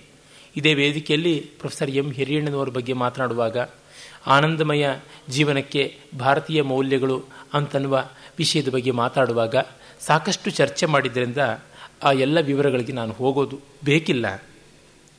ಅವರು ಹೇಳ್ತಾರೆ, ಕಲೆಯಲ್ಲಿ ವಾಸ್ತವತೆಯು ಯಾವ ಅರ್ಥದಲ್ಲಿಯೂ ಬೇಡ. ಕಲೆ ಪೂರ್ಣವಾಗಿ ಕಾಲ್ಪನಿಕ ಎಂದು ನಾನು ವಾದಿಸುವುದಿಲ್ಲ. ಹಾಗೆ ವಾದಿಸಿದರೆ ಕಲೆಗೂ ಜೀವನಕ್ಕೂ ಯಾವ ಸಂಬಂಧವೂ ಉಳಿಯುವುದಿಲ್ಲ. ಒಂದು ದೃಷ್ಟಿಯಿಂದ ನೋಡಿದರೆ ಕಲೆ ಅವಾಸ್ತವವಾದದ್ದು, ಕಲೆಯಲ್ಲಿ ಅವಾಸ್ತವವಾದುದು ಒಂದು ಅಣುವಿನಷ್ಟೂ ಇಲ್ಲ. ಕಲೆಯು ಪ್ರಕಟಿಸುವುದೆಲ್ಲ ವಾಸ್ತವವನ್ನೇ. ಆದರೆ ಅದರ ವಾಸ್ತವತೆಯು ಮೌಲಿಕವಾದುದು ಅಂತ. ಅಂದರೆ ಕಲೆಯಲ್ಲಿ ಲೋಕದ ಘಟನೆಗಳೇ ನಡೆದರೂ ಕೂಡ ಆ ಘಟನೆಗಳ ವಾಸ್ತವತೆಯೆಲ್ಲ ಮೌಲ್ಯದಲ್ಲಿ ಪರ್ಯವಸಾನ ಆಗುತ್ತದೆ. ಅಂದರೆ, ಈಗ ನೀವು ಸಾರಿಗೆ ಹಾಕುವಂಥ ಬೆಲ್ಲ ಸಿಹಿಯೇ ಆದರೂ ಅದು ಸಾರಿನ ಖಾರದ ರುಚಿಗೆ ಕಾಂಟ್ರಿಬ್ಯೂಟ್ ಮಾಡ್ತಾ ಇರುತ್ತೆ. ವಿರೋಧ ಅಂತ ತೋರಿದ್ರೂ ಸತ್ಯವಾಗಿರ್ತಕ್ಕಂಥದ್ದು. ಅಂದರೆ, ಎರಡೇ ಆಯಾಮಗಳು ಟೂ ಡೈಮೆನ್ಷನ್ ಪೇಪರ್ ಮೇಲೆ ನಾವೊಂದು ತ್ರೀ ಡೈಮೆನ್ಷನ್ನಿನ ಚಿತ್ರ ಬರಿತಾ ಇದ್ದೀವಿ ಅಂದರೆ ಪ್ರತಿಯೊಂದು ರೇಖೆಯು ಎರಡೇ ಆಯಾಮದ ಆ ಪತ್ರದ ಮೇಲೆ, ಹಾಳೆಯ ಮೇಲೆ ಮೂರನೇ ಆಯಾಮವನ್ನು ತೋರಿಸುವುದರ ಕಡೆಗೆ ದುಡಿತಾ ಇರ್ತವೆ ಅಂತ. ಆ ರೀತಿ ಕಲೆಯಲ್ಲಿ ಬರುವ ವಾಸ್ತವಗಳೆಲ್ಲ ಕೂಡ ಮೌಲ್ಯದ ಕಡೆಗೇನೆ ತೋರು ಬೆರಳು ಚಾಚ್ತಾ ಇರ್ತವೆ ಅಂತ. ಮತ್ತೆ ಅವರು ಹೇಳ್ತಾರೆ, ಮೌಲ್ಯಕ್ಕೆ ಎರಡು ರೀತಿಯ ಪರಿಮಾಣವಿದೆ. ಮನುಷ್ಯನ ಜೀವನಕ್ಕೆ ದಿಕ್ಕನ್ನು ತೋರಿಸುತ್ತಾ ಜೀವನವನ್ನು ತನ್ನ ಕಡೆಗೆ ಕೈಬೀಸಿ ಕರೆಯುತ್ತಿರುವ ಮಟ್ಟಿಗೆ ಪ್ರತಿಯೊಂದು ಮೌಲ್ಯವೂ ಆದರ್ಶಪೂರ್ಣ ಅಂತ. ಅಂದರೆ ನಾವಿನ್ನೂ ಪಡ್ಕೊಳ್ಳೋಕ್ಕೆ ಆಗದೇ ಇರೋದು, ಪಡ್ಕೊಳ್ಳುವ ಕಡೆಗೆ ಪ್ರಯತ್ನ ಪಡ್ತಾ ಇರೋದೆಲ್ಲ ಆದರ್ಶ. ಹಾಗಲ್ಲದೆ ಜೀವನ ಎಂಬುದು ಯಾವ ಮೌಲ್ಯವನ್ನಾದರೂ ಕಿಂಚಿತ್ತಾದರೂ ಸಾಧಿಸದ ಶುದ್ಧ ಪಾಶವ ಪ್ರವಾಹವಲ್ಲ. ಅಂದರೆ ನಾವೀಗಾಗಲೇ ಒಂದಷ್ಟು ಮೌಲ್ಯಗಳನ್ನು ಸಾಧಿಸಿದ್ದೀವಿ. ಅಂತಂದುಕೊಂಡಾಗ ಜೀವನ ಅನ್ನೋದು ಸಿದ್ಧ ಮೌಲ್ಯಗಳ, ಸಾಧ್ಯ ಮೌಲ್ಯಗಳ ಒಂದು ಸಂಕೀರ್ಣವಾದ ಮಿಶ್ರಣ ಅಂತ ಕರೀಬಹುದು. ಸಿದ್ಧ ಮೌಲ್ಯ ಅಂತಂದ್ರೆ ಏನು? ಈಗ ಒಂದು ಮಟ್ಟಕ್ಕೆ ಅರ್ಥಕಾಮ ನಮಗೆ ಸಿದ್ಧವಾಗಿದೆ. ಒಂದು ಮಟ್ಟಿಗೆ ಧರ್ಮ ಸಾಧ್ಯವಾಗ್ತಾ ಇದೆ. ಇನ್ನು ಸಾಧ್ಯವಾಗಲೇಬೇಕಾದ ದೂರದಲ್ಲಿರ್ತಕ್ಕಂಥದ್ದು ಮೋಕ್ಷ. ಹೀಗಾಗಿ ಆ ಥರ ಗೊತ್ತಾಗುತ್ತೆ. ನಮಗೆ ಗೊತ್ತಿದೆಯಲ್ಲ, ಒಂದು ಕ್ಲಾಸ್ನಲ್ಲಿ ರ್ಯಾಂಕ್ ಬರೋ ವಿದ್ಯಾರ್ಥಿ ಇದ್ದಾನೆ, ಫೇಲ್ ಆಗ್ತಾ ಇರುತ್ತಾ ವಿದ್ಯಾರ್ಥಿ ಇದ್ದಾನೆ, ಪಾಸ್ ಆಗಬಲ್ಲಂಥ ವಿದ್ಯಾರ್ಥಿ ಇದ್ದಾನೆ, ಎಲ್ಲ ಸೇರಿ ವಿದ್ಯಾರ್ಥಿಗಳು ಅಂತ ಬೇರೆ ಬೇರೆ ಹಂತದಲ್ಲಿರ್ತಕ್ಕಂಥವ್ರು. ಒಂದು ಗಿಡದಲ್ಲಿ ಒಂದು ಇನ್ಫ್ಲಾರೆಸೆನ್ಸ್ ಪುಷ್ಪ ಮಂಜರಿಯಲ್ಲಿ ಕೆಲವು ಮೊಗ್ಗು, ಕೆಲವು ಹಣ್ಣು ಮೊಗ್ಗು, ಕೆಲವು ಅರೆ ಅರಳಿದಂಥ ಹೂವು, ಕೆಲವು ಪೂರ್ಣವಾಗಿ ಅರಳಿದ ಹೂವು, ಇನ್ನು ಕೆಲವು ಅರಳಿ ಒಣಗಲು ಆರಂಭಿಸಿರ್ತಕ್ಕಂಥ ಹೂವು ಹೀಗೆ ಇದ್ದೇ ಇರುತ್ತೆ. ಆ ಥರದ್ದು ಜೀವನದಲ್ಲಿ ಮೌಲ್ಯಗಳದ್ದು ಒಂದು ಸ್ವರೂಪ ಅಂತ ಹೇಳ್ತಾರೆ. ಎಂದರೆ ನಾವು ಯಾವುದನ್ನು ವಾಸ್ತವ ಎಂದು ಕರೆಯುತ್ತೇವೆಯೋ ಅದರಲ್ಲಿ ಬಹುಪಾಲು ತನ್ನಲ್ಲಿ ಕೆಲವು ಮೌಲ್ಯಗಳನ್ನು ಅರಗಿಸಿಕೊಂಡು ಆ ಮೂಲಕ ಪರಿವರ್ತಿತವಾದ ಮೌಲ್ಯೀಕೃತ ವಸ್ತುಗಳು, ಮೌಲ್ಯಕೃತ ಅಂತ ಇರಬೇಕು, ವ್ಯಾಕರಣ ದೋಷ. ಭೈರಪ್ಪನವರಲ್ಲಿ ಆ ಥರದ್ದು ಒಂದು ಕೆಲವೊಂದು ಬರುತ್ತವೆ ಅದು ದೊಡ್ಡ ಸಂಗತಿ ಅಲ್ಲ. ಅರೆ ನಮಗೆ ಜ್ಞಾಪಕದಲ್ಲಿರಬೇಕು. ಭಗವದ್ಗೀತೆಯಲ್ಲಿ ಯತತಾಮಪಿ ಸಿದ್ಧಾನಾಂ ಕಶ್ಚಿನ್ ಮಾಂ ವ್ಯಕ್ತಿ ತತ್ವತಃ ಅಂತ ಒಂದು ಸಾಲು ಬರುತ್ತೆ. ಯತತಾಮ್ ಅಂತನ್ನುವ ವ್ಯಾಕರಣ ದೋಷ. ಅದು ಆತ್ಮನೇಪದಿ ಆದದ್ರಿಂದ ಶತ್ರುಪ್ರತ್ಯಯ ಬರೋಲ್ಲ ಶಾನಚ್ ಪ್ರತ್ಯಯ ಬರುತ್ತಾ, ಯತಮಾನಾನಾಂ ಅನ್ನಬೇಕು ಅಂತ. ಹಾಗೆ ಈ ಥರದ ಅಲ್ಲಲ್ಲಿ ವ್ಯಾಕರಣ ದೋಷಗಳು ಅಂತ ಅನ್ನುವುದು ಬರುತ್ತೆ, ಅದನ್ನು ಅಪಾಣನೀಯ ಮಹಾಕವಿ ಪ್ರಯೋಗ, ಆರ್ಷ ಪ್ರಯೋಗ ಅಂತೆಲ್ಲ ಗೌರವಿಸ್ತೀವಿ. ಭೈರಪ್ಪನವ್ರಿಗೂ ಹಾಗೆ ಗೌರವಿಸಿ ನಾವು ಮುಂದೆ ಹೋಗಬೇಕು. ಅವರು ಮಾಡಬಹುದೇನೋ, ನಾವು ಮಾಡಬಾರ್ದು ಅಂತ. ಏನಂದರೆ ಈ ಸಣ್ಣ ಪುಟ್ಟಕ್ಕಿಂತ ಕೋಟಿ ಪಟ್ಟು ದೊಡ್ಡದಾದದ್ದನ್ನು ಕೊಟ್ಟವರಲ್ಲಿ ನಾವು ಇವುಗಳನ್ನೆಲ್ಲ ಮುಖ್ಯವಾಗಿ ನೋಡುವಂಥದ್ದಲ್ಲ. ಆದರೆ ಭಾಷೆಯ ಶುದ್ಧತೆಯನ್ನು ಉಳಿಸಿಕೊಳ್ಳೋದರ ಬಗ್ಗೆ ನಮ್ಮ ಕಾಳಜಿ ಉಂಟು. ಅದಕ್ಕಾಗಿ ಇವುಗಳನ್ನು ಗಮನಿಸಬೇಕು. ಆದರೆ ಅದನ್ನು ಹೀಗೆಳೆಯೋಕ್ಕೆ ಬಳಸಬಾರದು. ಒಟ್ಟಿನಲ್ಲಿ ಮೌಲ್ಯವೆಂಬುದು ವಾಸ್ತವತೆಯ ಅವಿಭಾಜ್ಯ ಪರಿಮಾಣ ಅಂತ ಹೇಳ್ತಾರೆ. ಆದರೆ ಇದರ ಹಿನ್ನೆಲೆಯಿಂದ ಅವರು ಮುಂದಕ್ಕೆ ಏನು ಹೇಳ್ತಾರೆ ನೋಡಿ. ನಮಗೆ ಎಷ್ಟೆಷ್ಟೋ ಮೌಲ್ಯಗಳು ಇದ್ದವು, ಇವೆ. ಆದರೆ ಈ ಜಗತ್ತಿನಲ್ಲಿ ಏನು ಮಾಡ್ಕೊಂಡು ಬಿಟ್ಟಿದ್ದಾರೆ ಅಂತಂದರೆ, ವಿಜ್ಞಾನದ ಯುಗ ಅಂತ ಅನ್ನೋದು ಆರಂಭ ಆದ ಮೇಲಿಂದ ವಿಜ್ಞಾನ ಬಂದು ಎಲ್ಲ ಚೌಕಟ್ಟುಗಳನ್ನು ನಮ್ಮ ಕಡೆಗೆ ಇಕ್ಕಟ್ಟು ಮಾಡೋದಕ್ಕೆ ಆರಂಭ ಮಾಡಿತು. ಅಂದರೆ ಇನ್ಯಾವುದೇ ದೃಷ್ಟಿ ಬಿಟ್ಟು ವಿಜ್ಞಾನದ ದೃಷ್ಟಿಯಿಂದಲೇ ನೋಡಬೇಕು ಅನ್ನುವಂಥ ಒತ್ತಡ ನಮಗೆ ಬಂತು ಅಂತಂತಾರೆ. ವಿಜ್ಞಾನವನ್ನು ವಿಜ್ಞಾನವಾಗಿ ನೋಡೋದಕ್ಕೆ ಅದು ಬೇಕು ನಿಜ. ಆದರೆ ಈಗ ಸಾಹಿತ್ಯವನ್ನು ನೋಡೋದಕ್ಕೂ ಅದೇ, ಸಮಾಜವನ್ನು ನೋಡೋದಕ್ಕೆ ಅದೇ, ಅಧ್ಯಾತ್ಮವನ್ನು ನೋಡೋದಕ್ಕೆ ಅದೇ, ಎಲ್ಲವನ್ನು ನೋಡೋದಕ್ಕೂ ವಿಜ್ಞಾನವೇ ಅಂತ. ಒಂದೊಂದು ಕಾಲಕ್ಕೆ ಈ ಥರ ಒಂದೊಂದು ವ್ಯಾಧಿ ಬಂದ್ಬಿಡುತ್ತೆ. ಆ ಚೌಕಟ್ಟಿಂದಲೇ ಎಲ್ಲವನ್ನು ನೋಡಬೇಕು ಅಂತ. ಅದು ವ್ಯಾಪಕವಾಗಿದ್ದರೆ ಪರವಾಗಿಲ್ಲ, ಹಾಗಲ್ವಾಗಿದ್ದರೆ ಕಷ್ಟ. ನೋಡಿ, ಉದಾಹರಣೆಗೆ ವಿಜ್ಞಾನದ ಚೌಕಟ್ಟಿನಿಂದಲೇ ಎಲ್ಲವನ್ನೂ ನೋಡಬೇಕು ಅನ್ನುವ ಅತಿರೇಕತೆ ಏನಾಗಿದೆ ಅಂತಂದರೆ, ನಮ್ಮ ವೇದ, ಪುರಾಣ ಇತ್ಯಾದಿಗಳಲ್ಲೆಲ್ಲ ವಿಜ್ಞಾನ ಇದೆ ಅಂತ ಹೇಳಿಕೊಂಡು ಜನಕ್ಕೆ ಕನ್ವಿನ್ಸ್ ಮಾಡಬೇಕು. ಜನವನ್ನು ಹತ್ತು ಕಡೆಗೆ ಸೆಳೆಯಬೇಕು. ಸಂಸ್ಕೃತ ಭಾಷೆ, ವಿಜ್ಞಾನದ ಎಷ್ಟೋ ಮಾಹಿತಿ ಇದೆ, ಅದಕ್ಕೆ ಕಲಿಯಿರಿ ಅಂತ ಸಂಸ್ಕೃತ ಭಾರತೀಯೂ ಸೇರಿದಂತೆ ಎಷ್ಟೋ ಸಂಸ್ಥೆಗಳು ಉದ್ಘೋಷ ಮಾಡ್ತಾ ಇದೆ. ಈ ಹೊತ್ತಿನ ವಿಜ್ಞಾನಕ್ಕೆ ಸಂಸ್ಕೃತದ ವಿಜ್ಞಾನದಿಂದ ಎಂಥ ದೊಡ್ಡ ಪ್ರಯೋಜನವೂ ಆಗೋಲ್ಲ. ರಾವಣಾಸುರನ ಹೊಟ್ಟೆಗೆ ಅರಕಾಸಿನ ಮಜ್ಜಿಗೆ. ಅದು ಗತವೈಭವ. ಆದರೆ ಕೃಪಣ ಫಲಹೇತವ, ಫಲೈಕ ದೃಷ್ಟಿ ಇರತಕ್ಕಂಥ ಲೋಭಿಗಳಾದ ಲೋಕ ಜನಕ್ಕೆ ಆ ವಿಜ್ಞಾನದ ಒಂದು ಬಣ್ಣ ಬಳಿದು ಆ ವಿಜ್ಞಾನದ ಆಮಿಷವನ್ನು ಕೊಟ್ಟು ಈ ಮೀನುಗಳನ್ನು ಎಳೆಯಬೇಕಾಗಿದೆ ಸಂಸ್ಕೃತದ ಕಡೆಗೆ. ಅದು ಎಂಥ ದುರಂತ. ಹಾಗಲ್ಲ ಅಂತಂದರೆ ಜನ ಒಪ್ಪೋದಿಲ್ಲ. ಹಾಗೆ ಉಪನಯನ ಮದುವೆ ಎಲ್ಲದಕ್ಕೂ ವಿಜ್ಞಾನ ಅಂತ ಹೇಳಬೇಕು. ಹಿಂದೆ ಸಂಸ್ಕಾರಗಳ ಬಗ್ಗೆ ಮಾತನಾಡುವಾಗ ನಾನು ಹೇಳಿದ್ದೆ. ಒಟ್ಟು ಅಶ್ಮಾರೋಹಣ ಮಾಡ್ತಾನೆ ಅಂದರೆ ಅಲ್ಲಿ ಪೀಸೋ ಎಲೆಕ್ಟ್ರಿಕ್ ಪವರ್ ಟ್ರಾನ್ಸ್ಫರ್ ಆಗುತ್ತೆ ಅಂತ ಹೇಳಬೇಕು ಅಂತ. ಮತ್ತೆ ಮೌಂಜಿನ ಕಟ್ಕೊಂಡು ಬಿಟ್ರೆ ಇನ್ನೇನೋ ಸೊಂಟದ ಸುತ್ತಲೂ ಯಾವುದೋ ಒಂದು ಕ್ವಾಂಟಮ್ ಥಿಯರಿಯ ಪ್ರಕಾರದ ಇನ್ನೇನೋ ಒಂದು ಎಲೆಕ್ಟ್ರಾನ್ ಮಿಸ್ಟ್ ಕ್ರಿಯೇಟ್ ಆಗಿಬಿಟ್ಟಿದನು ಆ, ಅವನ ನಕಶಿಕಾಂತವಾಗಿ ಜ್ಞಾನಿ ಆಗೋಗ್ಬಿಡೋದಕ್ಕೆ ಸಾಧ್ಯವಾಗುತ್ತೆ ಅನ್ನೋದು ಅಥವಾ ಲಘುಶಂಕೆ ದೀರ್ಘಶಂಕೆಗೆ ಹೋಗಬೇಕು ಅಂತಂದ್ರೆ ಯಜ್ಞೋಪವೀತವನ್ನು ಕಿವಿಗೆ ಕಟ್ಟಿಕೊಂಡ್ರೆ, ಆ ಸಂದರ್ಭದಲ್ಲಿ ಆತನನ್ನ ಅಲ್ಲಿ ಕಿವಿಯ ಮೇಲಿರ್ತಕ್ಕಂಥ ಒಂದು ನರ ಅವನಿಗೆ ಜಲಮಲಾದಿ ವಿಸರ್ಜನೆಗೆ ಅನುಕೂಲತ್ವವನ್ನು ಉಂಟು ಮಾಡಿಕೊಡುತ್ತದೆ. ಆ ಜನಿವಾರ ಅದನ್ನು ಒತ್ತುತ್ತಾ ಇರುತ್ತೆ. ಅದಕ್ಕೆ ಅಂತ ಕೂಡ ಹೇಳುವಂಥವ್ರು ಇದ್ದಾರೆ ಅಂದರೆ ಎಲ್ಲಕ್ಕೂ ವಿಜ್ಞಾನದ ವ್ಯಾಧಿ. ಇವು ಯಾವುದು ವಾಸ್ತವ ಅಲ್ಲ, ಅಬದ್ಧವಾದದ್ದು. ಆದರೆ ಹಾಗೆ ಮಾಡಿಕೊಂಡು ಬಿಟ್ಟಿದ್ದಾರೆ. ಅದನ್ನು ಹೇಳ್ತಾರೆ, ಕಲೆಯನ್ನು ಕೂಡ, ಸಾಹಿತ್ಯವನ್ನು ಕೂಡ ವಿಜ್ಞಾನವೇ ನಿರ್ದೇಶನ ಮಾಡುತ್ತದೆ. ಇಂಥ ಒಂದು ದುಸ್ಥಿತಿ ಬಂದಾಗ ಆಯಾ ಕ್ಷೇತ್ರಗಳಿಗೆ, ಅವುಗಳವುಗಳಿಗೆ ಇರತಕ್ಕಂಥ ಸಾರ್ವಭೌಮತ್ವ ಹೊರಟೋಗ್ಬಿಡುತ್ತವೆ ಇದು ಒಳ್ಳೆಯದಲ್ಲ ಒಮ್ಮೆ ರಾಜಾರಾಮಣ್ಣ ಅವರು ನನ್ನ ಜೊತೆ ಮಾತಾಡ್ತಾ ಹೇಳಿದರು science can not prove consciousness when that being the case why you impose science on consciousness ಅಂತಂದಿದ್ರು. ನಾನಿದ್ದೀನಿ ಅನ್ನೋದಕ್ಕೆ ಯಾವ ವಿಜ್ಞಾನವೂ ಪ್ರೂಫ್ ಕೊಡೋಕ್ಕಾಗೋದಿಲ್ಲ. ನಾನು ಹೇಗೆ ನನ್ನನ್ನು ನಾನು ಹೇಗೆ ನೋಡ್ಕೊಳ್ಳೋದು? ನನ್ನನ್ನು ನೋಡ್ಕೊಳ್ಳೋದಕ್ಕೆ ನಾನೇ ಬಳಕೆ ಆದಾಗ how can I become tester how can I become the observer ಈ ಸಮಸ್ಯೆ ಉಂಟು.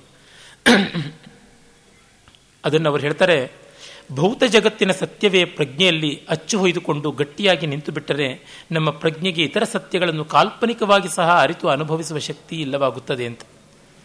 ಅಂದರೆ ನಮಗೆ ವಿಜ್ಞಾನ ಬಂದ ತಕ್ಷಣ ಸ್ವರ್ಗ, ನರಕ ಗಂಧರ್ವ ಲೋಕ ಯಕ್ಷ, ಗಂಧರ್ವ, ಕಿನ್ನರ, ಕೆಂಪುರುಷ, ರಾಕ್ಷಸ ಮೊದಲಾದ ಎಷ್ಟೆಷ್ಟೋ ಲೋಕಗಳು ಇಲ್ಲವಾಗಿಬಿಟ್ವು. ಹಾಗೇನೆ ದೂರದರ್ಶನ, ದೂರಶ್ರವಣ, ಅಂತರಿಕ್ಷಗಾನ ಅಂತರಿಕ್ಷ ಯಾನ ಮತ್ತು ಪೂರ್ವಜನ್ಮದ ಸ್ಮೃತಿ, ಅದನ್ನು ಪ್ರತಿಸ್ಮೃತಿ ಮೊದಲಾದಂಥದ್ದೆಲ್ಲ ಏನು ಹೇಳ್ತಾರೆ? ಆ ಥರದ್ದು ಯಾವುದೂ ಇಲ್ಲ. ಜಾತಿ ಸ್ಮರತ್ವ ಎಂಥದ್ದೂ ಇಲ್ಲ. ಅವು ಯಾವುದೂ ನಂಬುವಂತೆ ಇಲ್ಲ. ಹೀಗಾಗಿ ಅವುಗಳನ್ನು ಆಧರಿಸಿದ ಕಾವ್ಯ ಕೂಡ ಕಲೆ ಕೂಡ ಇರಬಾರದು ಅಂತ. ಅವುಗಳನ್ನು ಒಪ್ಪೋದು ಬಿಡೋದು ವಾಸ್ತವದ ಜಗತ್ತಿನಲ್ಲಿ ಬೇರೆ ಸಂಗತಿ. ಆದರೆ ಕಲೆಯ ಸಂಗತಿಯಲ್ಲಿ ಕಲಾ ಪ್ರಕಾರದ ವಿವರಗಳು ಬಂದಾಗ ಅದನ್ನು ನಾವು ಆಸ್ವಾದಿಸೋದಕ್ಕೆ ಸಾಧ್ಯ ಇದೆ. ವಿಲ್ಲಿಂಗ್ ಸಸ್ಪೆನ್ಷನ್ ಆಫ್ ಡಿಸ್ಬಿಲೀಫ್ ಪಂಚತಂತ್ರದಲ್ಲಿ ಪ್ರಾಣಿ ಪಕ್ಷಿಗಳು ಮಾತನಾಡಿದ್ವು ಅಂದರೆ ಅವುಗಳು ಮಾತನಾಡೋದಕ್ಕೆ ಬಾಯಿ ಇದೆಯಾ ಅಂತ ಕೇಳಿದ್ರೆ ಬಾಯಂತೂ ಇದೆ. ಆದರೆ ಈ ಫೋನೆಟಿಕ್ ಸೌಂಡ್ಸ್ ಅಂತ ಏನಿವೆ ಅವನ್ನು ಹೊರಡಿಸೋದಕ್ಕಾಗುವಂಥ ನಾಲಿಗೆ, ಅಂಗುಳ, ತುಟಿ ಇವುಗಳೆಲ್ಲ ಕೆಲಸ ಮಾಡ್ತಾ ಇವೆಯಾ? ಇಲ್ಲವಲ್ಲ. ಹಾವು ಯಾವ ರೀತಿಯಲ್ಲಿ ಮೂರ್ಧನ್ಯ ಅಕ್ಷರಗಳನ್ನು ಹೇಳಬಲ್ಲದು ಅದರ ನಾಲಿಗೆ ಹೀಗೆ ಮೇಲಕ್ಕೆ ಮಡಚಿಕೊಳ್ಳುತ್ತಾ ಹಾವಿನಲ್ಲಿ ಕಂಠ್ಯ ಧ್ವನಿಗಳು ಓಷ್ಟ್ಯಗಳು ಹೇಗೆ ಮೂಡಬಹುದು ಅಂತಂದರೆ, ಕಥೆಯಲ್ಲಿ ಹಾವು ಮಾತಾಡಿದ್ರೆ ಏನಾಗುತ್ತೆ ಅನ್ನೋದು ಮುಂದೆ ನೋಡು ಅಂತೀವಿ. ವಿಲ್ಲಿಂಗ್ ಸಸ್ಪೆನ್ಷನ್ ಆಫ್ ಡಿಸ್ಬಿಲೀಫ್ ಇದನ್ನೂ ಕೂಡ ವಿಜ್ಞಾನ ನಂಬಲಾಗದಂತೆ ಮಾಡಿತು. ಅದು ಎಲ್ಲಿವರೆಗೂ ಅತಿರೇಕ ಹೋಯಿತು ಅಂದರೆ, ಮಕ್ಕಳಿಗೆ ಆ ಥರ ಕಥೆಗಳು ಹೇಳಿದ್ರೆ ಅಂಧಶ್ರದ್ಧೆ ಬರುತ್ತೆ, ಕಂದಾಚಾರ ಆಗುತ್ತೆ, ಅಂಧವಿಶ್ವಾಸ, ಮೂಢನಂಬಿಕೆ ಈ ಥರದ್ದೆಲ್ಲ. ಆದರೆ ಕಲ್ಪನೆ ಕೆರಳುವುದು ಹೇಗೆ? ಭಾವನೆ ಬೆಳಗುವುದು ಹೇಗೆ? ಜೀವನ ಸಂಕೀರ್ಣತೆ, ಸಂವೇದನೆಯ ಸೂಕ್ಷ್ಮತೆಗಳು ಗೊತ್ತಾಗುವುದು ಹೇಗೆ? ಅಂದರೆ ಎಲ್ಲ ಕಡೆಗೂ ವಿಜ್ಞಾನದ ಏಕಮೂಲಿಕ ಪ್ರಯೋಗ ಮಾಡ್ತಾ ಬಂದರೆ ಕಡೆಗೆ ನಮಗೆ ಸಿಗೋದೇನೆಂದರೆ ವೈಜ್ಞಾನಿಕವಾಗಿ ಮನುಷ್ಯ ಎಷ್ಟೋ ದೋಷಗಳಿಂದ ಕೂಡಿರತಕ್ಕಂಥ ಆಲ್ಮೋಸ್ಟ್ ಅನ್ಫಿಟ್ ಅಂತ ಹೇಳ್ಬೋದು, ಹೇಳ್ಬೋದಾದ ಒಬ್ಬ ವ್ಯಕ್ತಿ ಅಂದರೆ ಅದನ್ನು ಇಟ್ಕೊಂಡು ನೆಕ್ತಾ ಇರಬೇಕಷ್ಟೇ ನಾನು ನಿಷ್ಪ್ರಯೋಜಕ ಅಂತ ಜಪ ಮಾಡಬೇಕು. ಹಾಗಾಗಿ ಅದಲ್ಲ. ಬೇರೆ ಬೇರೆ ಶಾಸ್ತ್ರಗಳಿಗೆ ಬೇರೆ ಬೇರೆ ಚೌಕಟ್ಟುಂಟು. ಶಾಸ್ತ್ರ ಮರ್ಯಾದ ಅಂತ. ನಮ್ಮಲ್ಲಿ ಅದನ್ನು ತುಂಬ ಚೆನ್ನಾಗಿ ಗಮನಿಸ್ತಾರೆ. ವೇದಾಂತ ಚರ್ಚೆ ಮಾಡುವಾಗ ಪೂರ್ವಮೀಮಾಂಸೆಯ ಫ್ರೇಮ್ ಹಾಕಬಾರ್ದು. ನ್ಯಾಯಶಾಸ್ತ್ರದ ಚರ್ಚೆ ಮಾಡುವಾಗ ವ್ಯಾಕರಣದ ಫ್ರೇಮ್ ಹಾಕಬಾರ್ದು. ವ್ಯಾಕರಣದವರು ವ್ಯಂಜನ ವ್ಯಾಪಾರ ಒಪ್ಪುತ್ತಾರೆ. ನೈಯಾಯಿಕರು ವ್ಯಂಜನ ವ್ಯಾಪಾರ ಒಪ್ಪಲ್ಲ. ನೈಯಾಯಿಕರಲ್ಲಿ ಆರಂಭವಾದ ಉಂಟು, ವೇದಾಂತಿಗಳಲ್ಲಿ ವಿವರ್ತವಾದ ಉಂಟು, ಸಾಂಖ್ಯರಲ್ಲಿ ಪರಿಣಾಮವಾದ ಉಂಟು. ಎಲ್ಲ ಆಯಾ ಚೌಕಟ್ಟಿನಲ್ಲಿ ನಡೆದರೆ ಆ ಶಾಸ್ತ್ರ ನಮಗೆ ಕೊಡಬಹುದಾದ ಪ್ರಯೋಜನ ಕೊಡುತ್ತೆ. ಇದು ಭೈರಪ್ಪನವರ ಇಂಗಿತ ಅವರು ತತ್ವಶಾಸ್ತ್ರಜ್ಞರಾಗಿದ್ದರಿಂದ ಫಿಲಾಸಫಿ ಓದ್ದವರಾಗಿದ್ದರಿಂದ, ಸ್ವಯಂ ಫಿಲಾಸಫರ್ ಆಗಿರೋದ್ರಿಂದ ಇದು ಅವರಿಗೆ ಚೆನ್ನಾಗಿ ಗೊತ್ತಾಗಿದೆ. ಮತ್ತೆ ಹೀಗಾಗಿ ನಮ್ಮ ಜಗತ್ತು ಚಿಕ್ಕದಾಗಿಬಿಟ್ಟಿದೆ. ಹಿಂದೆ ಎಲ್ಲ ನಮ್ಮ ಕಾವ್ಯ ಪುರಾಣಗಳಲ್ಲೆಲ್ಲ ಎಲ್ಲಿಗೂ ಹೋಗಿ ಏನೂ ಮಾಡಬಹುದಾಗಿತ್ತು. ಕರ್ಣ ಯಾಕೆ ಈ ತರಹ ಸತ್ತ? ಅರ್ಜುನ ಕರ್ಣನ ಮೇಲೆ ಯಾತಕ್ಕೆ ಯುದ್ಧ ಮಾಡೋದಾಯಿತು? ಕೃಷ್ಣ ಯಾಕೆ ಕರ್ಣನನ್ನು ಕರುಣಿಸಲಿಲ್ಲ? ಅಂತಂದರೆ ನೋಡು ಕರ್ಣ ಹಿಂದಿನ ಜನ್ಮದಲ್ಲಿ ಅವನು ಸುಗ್ರೀವ ಆಗಿದ್ದ ಅರ್ಜುನ ವಾಲಿಯಾಗಿದ್ದ. ಇಂದ್ರನಂದನ ವಾಲಿ, ಇಂದ್ರನಂದನ ಅರ್ಜುನ, ಸೂರ್ಯನಂದನ ಸುಗ್ರೀವ, ಸೂರ್ಯನಂದನ ಕರ್ಣ. ಆಗ ಸೂರ್ಯನಂದನನಿಗೆ ಸಹಾಯ ಮಾಡಿ ಇಂದ್ರನಂದನನ್ನ ಕೊಂದಿದ್ದ. ಈಗ ಇಂದ್ರನಂದನಿಗೆ ಸಹಾಯ ಮಾಡಿ ಸೂರ್ಯನಂದನಿಗೆ ಅವನು ಸಾವನ್ನ ಕರುಣಿಸಿದ. ಅಂತ ಹೇಳಿದ್ರೆ ಒಂದು ಹಂತಕ್ಕೆ ಇರುವಂತಹ ಮನಸ್ಸಿಗೆ ಸಮಾಧಾನ ಆಗಿಬಿಡುತ್ತೆ. ಅದು ಪೂರ್ವಜನ್ಮದ್ದು ಅಂತ ಕಥೆ ಹೇಳಿದ್ರೆ. ಮಧ್ವಾಚಾರ್ಯರ ಮಹಾಭಾರತ ತಾತ್ಪರ್ಯ ನಿರ್ಣಯದಲ್ಲಿ ಈ ಥರದ್ದು ಎಷ್ಟೋ ವಿವರಗಳು ಬರ್ತವೆ. ಇದು ಪರಿಪೂರ್ಣ ಅಂತ ನಾನು ಹೇಳ್ತಾ ಇಲ್ಲ. ಆ ರೀತಿಯಾದ ಒಂದು ಸಾಧ್ಯತೆ ಇತ್ತಲ್ಲ ಕಲೆಗೆ, ಅದು ಹೊರಟೋಗ್ತಾ ಇದೆ. ಮುಖ ನೋಡ್ತಿದ್ದಂತೆ ತಿಳ್ಕೊಳ್ತಾ ಇದ್ರು. ಇವರು ಬರೀತಾರೆ ಅಲ್ಲಿ. ದೇವಳು ಅವರ ಮಹಾಕ್ಷತ್ರಿಯ, ಮಹಾಬ್ರಾಹ್ಮಣ ಎಲ್ಲ ಓದ್ತಿದ್ದಂತೇನೆ. ಮಹಾಬ್ರಾಹ್ಮಣದ ಮೊದಲನೇ ಪುಟ ತೆರಿತಾ ಇದ್ದಂತೆಯೇ ವಸಿಷ್ಠರು ತಮ್ಮ ಅಗ್ನಿಗ್ರಹದಲ್ಲಿ ಕೂತು ಅಲೌಕಿಕವಾಗಿ ಆಲೋಚನೆ ಮಾಡಿ ಮುಂದೆ ಈ ಆಶ್ರಮದಲ್ಲಿ ರಕ್ತಪಾತವಾಗುತ್ತದೆ. ಅವನು ರಾಜ ಕೌಶಿಕ ಬರ್ತಾನೆ, ನಂದಿನಿ ಧೇನುವಿಗಾಗಿ ಹೋರಾಡ್ತಾನೆ, ಮಹಾಕ್ಷತ್ರಿಯನಾದವನು ಮಹಾಬ್ರಾಹ್ಮಣ ಆಗ್ತಾನೆ ಅಂತ ಗೋಚರಿಸುತ್ತೆ ಅಂತ. ಅದೆಲ್ಲ ಹೇಗೆ ಗೊತ್ತಾಗುತ್ತೆ ಮುಂದಿಂದು ಅಂತಂದರೆ, ಅದು ಹಾಗೆ ಅಂತನ್ನಬೇಕು ಈ ರೀತಿ ನೋಡಿದಾಗ ಆ ಅಲೌಕಿಕತೆ ಇದೆಯಲ್ಲ, ಅದು ತುಂಬ ಘನವಾದದ್ದಾಗುತ್ತೆ. ಅದನ್ನು ಅವರು ಹೇಳ್ತಾರೆ. ಈ ಥರದ್ದು ವಿಜ್ಞಾನ ವಿರುದ್ಧ ಅನ್ನುವಂಥದ್ದನ್ನು ಆಧುನಿಕ ಲೇಖಕ ಸೃಷ್ಟಿಸಲಾರ. ಭೌತ ವಿಜ್ಞಾನವು ಅನುಮೋದಿಸಿದ ಜಗತ್ತನ್ನು ಸೃಷ್ಟಿಸಲಾರ. ಒಂದು ವೇಳೆ ಅಪವಾದವಾಗಿ ಒಬ್ಬ ಲೇಖಕ ಸೃಷ್ಟಿಸಿದರೂ ಅದನ್ನು ಓದಿ ಆನಂದಿಸುವ ಶಕ್ತಿಯು ಸಾಮಾನ್ಯ ಜನರಲ್ಲಿ ಇರುವುದಿಲ್ಲ. ನೋಡಿ, ಅಲೌಕಿಕ ಮಾಡೋಕ್ಕೆ ಹೊರಟಂಥ ಅಮೇರಿಕನ್ ಕಾರ್ಟೂನ್ಗಳನ್ನು ನೋಡಿ. ಅಥವಾ ಹ್ಯಾರಿ ಪಾಟರ್ ಆ ತರಹ ನಾವೆಲ್ಗಳನ್ನು ನೋಡಿ, ವೆಸ್ಟಲ್ಲಿ ಬಂದಂಥದ್ದು. ಅಥವಾ ನೀವು ಅದಕ್ಕಿಂತ ಮಿಗಿಲಾಗಿ ಬಹಳ ಪ್ರಸಿದ್ಧಿಯನ್ನು ಪಡೆದಂಥ ಲಾರ್ಡ್ ಆಫ್ ದಿ ರಿಂಗ್ಸ್ ಇತ್ಯಾದಿ ಇನ್ನೂ ಸಂಕೀರ್ಣವಾದದ್ದನ್ನೆಲ್ಲ ನೋಡಿ. ಅಲ್ಲಿ ನೋಡಿದ್ರೆ ಏನು ಗೊತ್ತಾಗುತ್ತೆ?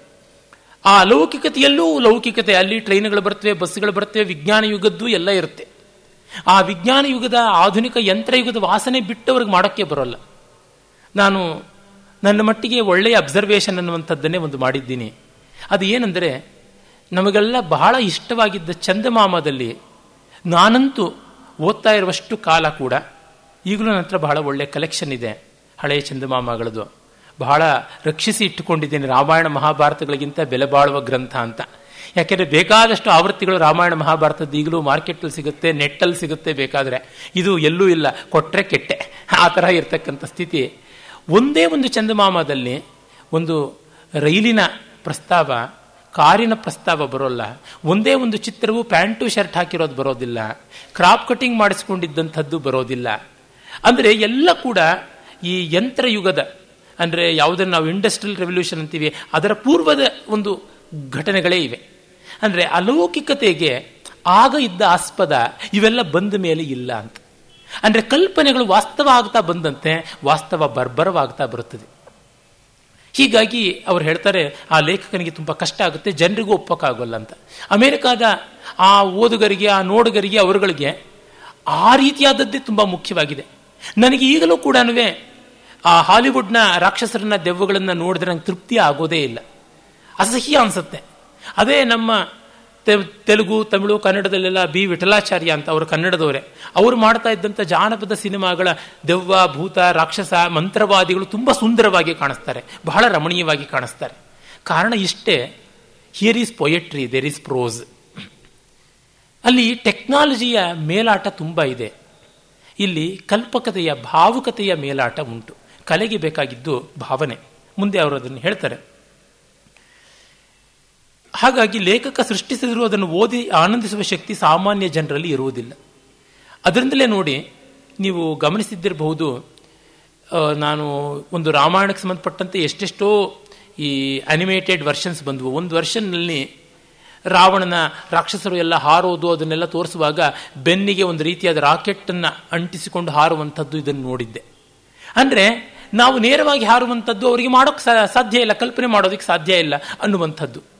ಈಗ ಸ್ಪೈಡರ್ ಮ್ಯಾನ್ ಇತ್ಯಾದಿ ಮಾಡುವಾಗಲೂ ಅದು ಒಂದು ಕಾರ್ಯಕಾರಣ ಭಾವದ್ದು ಒಂದು ವ್ಯವಹಾರ ಇದೆ. ಆ ಸೂಪರ್ ಮ್ಯಾನ್ ಅಂತ ಮಾಡಿದಾಗಲೂ ಕೂಡ ಅವನು ಕ್ರಿಪ್ಟಾನ್ ಅನ್ನುವಂಥ ಒಂದು ಗ್ರಹದಿಂದ ಬಂದ ಸ್ಪೇಸ್ ಶಿಪ್ಪು ಇತ್ಯಾದಿಯಾಗಿ ಆ ವಿಜ್ಞಾನದ ಎಳೆಯನ್ನೇ ತಗೊಂಡು ಹೋಗ್ತಾರೆ.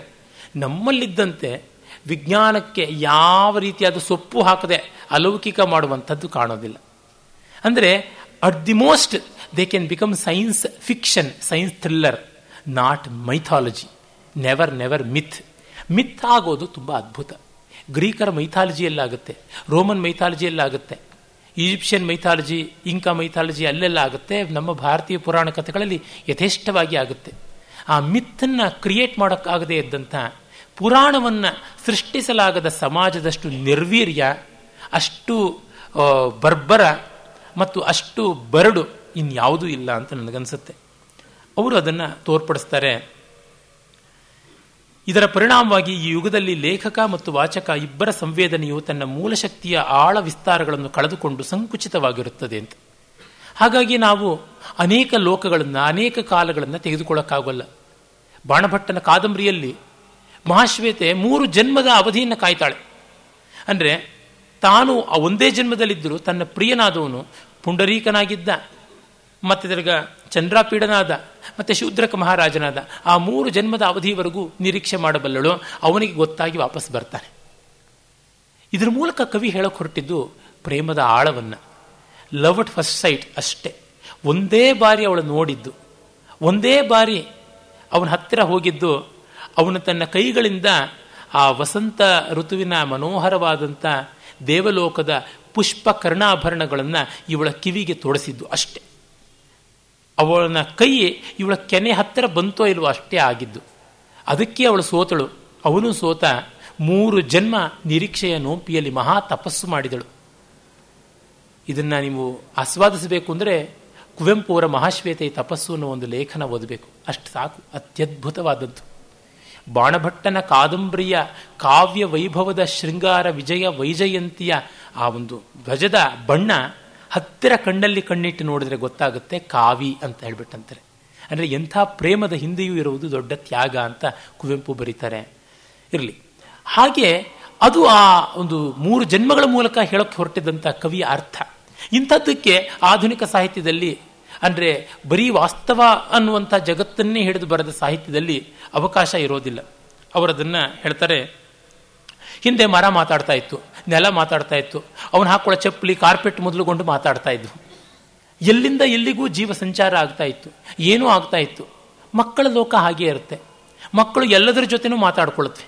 ಕಲ್ಲಿನ ಜೊತೆ, ಗೋಲಿ ಜೊತೆ, ಗೆಲಕಿ ಜೊತೆ ಮಾತಾಡ್ಕೊಳತ್ವೆ. ನಮಗಾಗತ್ವಾ? ಮಾತಾಡಿದ್ರೆ ನಾವು ಹುಚ್ಚರಾಗ್ಬಿಡ್ತೀವಿ ಎನ್ನುವಂಥ ಅಳುಕು ನಮ್ಮನ್ನು ಕಾಡುತ್ತೆ. ನದಿ ನದಿ ದೇವಿ ಆಗುತ್ತೆ ವೃಕ್ಷ ದೇವತೆ ಆಗುತ್ತೆ ಇದು ಗೊತ್ತಿರುವಂಥದ್ದೇನೆ. ಜೀವನದ ನಿಗೂಢತೆಯನ್ನು ಅರಿಯಲು ನಾವು ಜೀವನದಿಂದ ಆಚೆಗೆ ಹೋಗಿಯೇ ನೋಡಬೇಕು. ಆಧುನಿಕ ಜೀವನ ಪ್ರಜ್ಞೆಯಲ್ಲಿ ಜೀವನದ ಆಚೆಗೆ ಏನೂ ಉಳಿದಿಲ್ಲ. ಆದರೆ ಜೀವನದ ನಿಗೂಢತೆ ಮಾತ್ರ ಸ್ಪಷ್ಟವಾಗಿಲ್ಲ ಅಂತಾರೆ. ಇಂಥ ವಾಕ್ಯ ಇದು. ಈ ಆಧುನಿಕ ಸಾಹಿತ್ಯ ಮಾನವತಾವಾದ, ವಾಸ್ತವತಾವಾದ ಇವೆರಡಕ್ಕೂ ಲಿಂಕ್ ಆಗ್ತಕ್ಕಂಥ ಮನಃಶಾಸ್ತ್ರೀಯ ಸಿದ್ಧಾಂತಗಳು ಇದನ್ನು ಅಂಟಿಸಿಕೊಂಡಿವೆ. ವಿಶೇಷ ಇದೆಲ್ಲ ಬರೆದದ್ದು ನವ್ಯ ಸಾಹಿತ್ಯದ ಉಚ್ಛ್ರಾಯ ಕಾಲದಲ್ಲಿ. ನವ್ಯ ಸಾಹಿತ್ಯಕ್ಕೆ ಪೂರ್ವಭಾವಿಯಾಗಿ ಬಂದದ್ದು ಪ್ರಗತಿಶೀಲ ಸಾಹಿತ್ಯ. ಅದು ವಾಸ್ತವತಾವಾದ, ಮಾನವತಾವಾದಗಳನ್ನು ಎತ್ತಿ ಹಿಡಿದದ್ದು ಅವುಗಳಿಗೆ ಈ ಒಂದು ಮನಃಶಾಸ್ತ್ರೀಯ ಸಿದ್ಧಾಂತಗಳನ್ನು ಜೋಡಿಸಿದ್ದು ನವ್ಯ ಕಾವ್ಯ, ನವ್ಯ ಸಾಹಿತ್ಯ ಮಾಡದಂಥದ್ದು. ಅದಕ್ಕಿರುವ ಮಿತಿಗಳು ಏನು ಅನ್ನೋದನ್ನು ಅವರು ಬಹಳ ಮಾರ್ಮಿಕವಾಗಿ ಹೇಳ್ತಾರೆ. ವಸ್ತುಸ್ಥಿತಿಯಲ್ಲಿ ನೋಡಿದರೆ ಮಾನವತಾವಾದ ಅನ್ನುವುದಾಗಲಿ, ವಾಸ್ತವತಾವಾದ ಅನ್ನುವುದಾಗಲಿ ಒಂದೇ. ವಾಸ್ತವತಾವಾದ ಅನ್ನೋದು ರಿಯಲಿಸಂ ಜಗತ್ತಿನ ಮಟ್ಟಿಗೆ ಹೇಳಿದರೆ, ಮಾನವತಾವಾದ ಅನ್ನೋದು ವ್ಯಕ್ತಿಯ ಮಟ್ಟಿಗೆ ಅವನಿಗಿರುವ ಭಾವನೆಗಳಷ್ಟೇ ಸತ್ಯ. ಅಂದರೆ ಅವನ ಇಂದ್ರಿಯ ಸಂವೇದನೆಗಳ ಭಾವನೆ ಮಾತ್ರ ಸತ್ಯ ಅಂತ ಹೋಗುತ್ತೆ. ಮತ್ತೆ ಆ ಇಂದ್ರಿಯದ ಮನಸ್ಸಿನ ಆಯಾಮವನ್ನು ವೈಜ್ಞಾನಿಕವಾಗಿ ಸೈಕಲಾಜಿಕಲ್ ಟೆಸ್ಟ್ಸ್ ಎಲ್ಲ ಮಾಡಿ, ಈಗ ಅದು ಯಾವುದೋ ಒಂದು ಫ್ರಾಯ್ಡ್ ಹೇಳಿಬಿಟ್ಟ ಇವಂಗ್ ಹೇಳಿಬಿಟ್ಟ, ಅದನ್ನೇ ಇಟ್ಕೊಳ್ತಕ್ಕಂಥದ್ದು. ಹೀಗಾಗಿ ಅದರ ಆಚೆಗೆ ಅದಕ್ಕೆ ಹೊರತಾದದ್ದು ಯಾವುದೂ ಸಾಧ್ಯ ಇಲ್ಲ ಅಂತನ್ನುವಂಥದ್ದು. ನವ್ಯ ಸಾಹಿತ್ಯವನ್ನು ಓದ್ತಾ ಬಂದಾಗ ಗೊತ್ತಾಗುತ್ತೆ. ನೆಲಬಿಟ್ಟು ಏಳದೇ ಇರತಕ್ಕಂಥ ಅಂತರ್ಪಿಶಾಚದಂತೆ ತೋರುತ್ತೆ ಅದು. ಕಾರಣ ಅತ್ಲಾಗ ಅದೂ ಅಲ್ಲ, ಅತ್ಲಾಗಿ ಇದೂ ಅಲ್ಲ, ಹಾಗಾಗಿರ್ತಕ್ಕಂಥದ್ದು. ಪ್ರಗತಿಶೀಲ ಸಾಹಿತ್ಯ ಬರೀ ಚಿತ್ಕಾರವಾಗಿಬಿಟ್ರೆ ನವ್ಯ ಸಾಹಿತ್ಯ ಬರೀ ಫೂತ್ಕಾರ ತೂತ್ಕಾರ ಆಗಿಬಿಡುತ್ತೆ. ಇದನ್ನು ನೋಡಿದಾಗ ನಮಗೆ ಗೊತ್ತಾಗುತ್ತೆ. ನಿಜ ಕೆಲವೊಂದು ಅಂಶಗಳಲ್ಲಿ ನವೋದಯ ಸಾಹಿತ್ಯದ ಕೆಲವು ಭಾವ ದೌರ್ಬಲ್ಯಗಳನ್ನು ಹೋಗಲಾಡಿಸುವಲ್ಲಿ ಪ್ರಯತ್ನ ಪಟ್ಟಿವೆ, ಸಾಫಲ್ಯ ತಂದುಕೊಟ್ಟಿದೆ. ಆದರೆ ಅವು ಮಾಡಿದಂತಹ ಗುಣ ಪ್ರಮಾಣದ ಪ್ರಯೋಜನಕ್ಕಿಂತ ದೋಷ ಪ್ರಮಾಣದ ಹಾನಿಯೇ ದೊಡ್ಡದು ಅಂತ ನನಗನ್ಸುತ್ತೆ. ಯಾವುದೇ ವಿಧವಾದ ಆಧ್ಯಾತ್ಮಿಕ ಪೌರಾಣಿಕ ಪರಿಮಾಣ ಬೆಳೆಯುವುದನ್ನು ವಿರೋಧಿಸಿ ಮಾನವತಾವಾದವು ಅವುಗಳು ಸಾಮಾನ್ಯ ಮನುಷ್ಯನ ಸಹಜ ಭಾವನೆಗಳ ಅಳತೆಯಲ್ಲಿಯೇ ನಿಲ್ಲುವಂತೆ ಮಾಡುತ್ತದೆ. ಆವರೇಜ್ ಜನಸಾಮಾನ್ಯರಿಗೆ ಅಂತ. ನಮ್ಮ ಡಿ ಎನ್ ಶಂಕರ ಭಟ್ರು ಅಂತ ಅವ್ರು ಹೇಳ್ತಾರಲ್ಲ, ಕನ್ನಡ ಜನಸಾಮಾನ್ಯರ ಮಾತಾಗಬೇಕು ಅಂತ. ಜನಸಾಮಾನ್ಯರು ಯಾರು? ಹಾಗಾದರೆ ಶಾಸ್ತ್ರೀಯತೆಗೆ ಹೋರಾಡುವುದು ಶುದ್ಧ ತಪ್ಪಾಗುತ್ತೆ. ಒಂದು ಸಾವಿರ ವರ್ಷಗಳ ಕನ್ನಡ ಸಾಹಿತ್ಯ ವ್ಯರ್ಥವಾಗಿ ಬಿಡುತ್ತೆ. ಯಾವ ಮಟ್ಟಕ್ಕೆ ಹೋಗುತ್ತೆ ಅಜ್ಞಾನ ವಿವೇಕ ಅಂದರೆ ಯಾವುದೋ ಪೊಲಿಟಿಕಲ್ ಅಜೆಂಡಾಗಳಿಂದ ಪ್ರೇರಿತರಾಗ್ತಾರೆ. ಇಲ್ಲ ಇನ್ಯಾವುದೋ ರಾಗದ್ವೇಷಗಳ ಮೂಲವಾಗಿ ಬರುತ್ತೆ, ಅಥವಾ ಇನ್ಯಾವುದೋ ಅಹಂಕಾರ ಅವರನ್ನು ವಿಜೃಂಭಣೆ ಮಾಡಿಕೊಂಡು ಹೋಗುವಂಥದ್ರಲ್ಲಿ ಇಂಥದ್ದು ಬರುತ್ತೆ.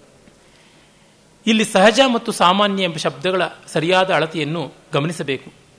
ಸಹಜ ನ್ಯಾಚುರಲ್ ಮತ್ತು ಸಾಮಾನ್ಯ ಆವರೇಜ್ಗಳು ಯಾವುದೇ ರೀತಿಯ ತಾರ್ಕಿಕ ನಿರ್ದಿಷ್ಟತೆಗೂ ಸರಿಯಾಗಿ ಸಿಲುಕದ ಶಬ್ದಗಳು. ಆದರೆ ಮಾನವತಾವಾದಿ ಅರ್ಥದಲ್ಲಿ ಸರ್ವರಿಗೂ ಸಾಮಾನ್ಯವಾದ ಇಂದ್ರಿಯಾನುಭವದಿಂದ ಗುರುತಿಸಬಹುದಾದ ವಾದ ಭಾವನೆಗಳು. ಹೀಗೆ ಮಾನವತಾವಾದಿಯು ಹೇಳುವ ಸಹಜ ಸಾಮಾನ್ಯ ಭಾವನೆಗಳು, ವಾಸ್ತವವಾದಿಯು ಹೇಳುವ ಇಂದ್ರಿಯಾನುಭವದ ಒಳಮುಖ ಮಾತ್ರ.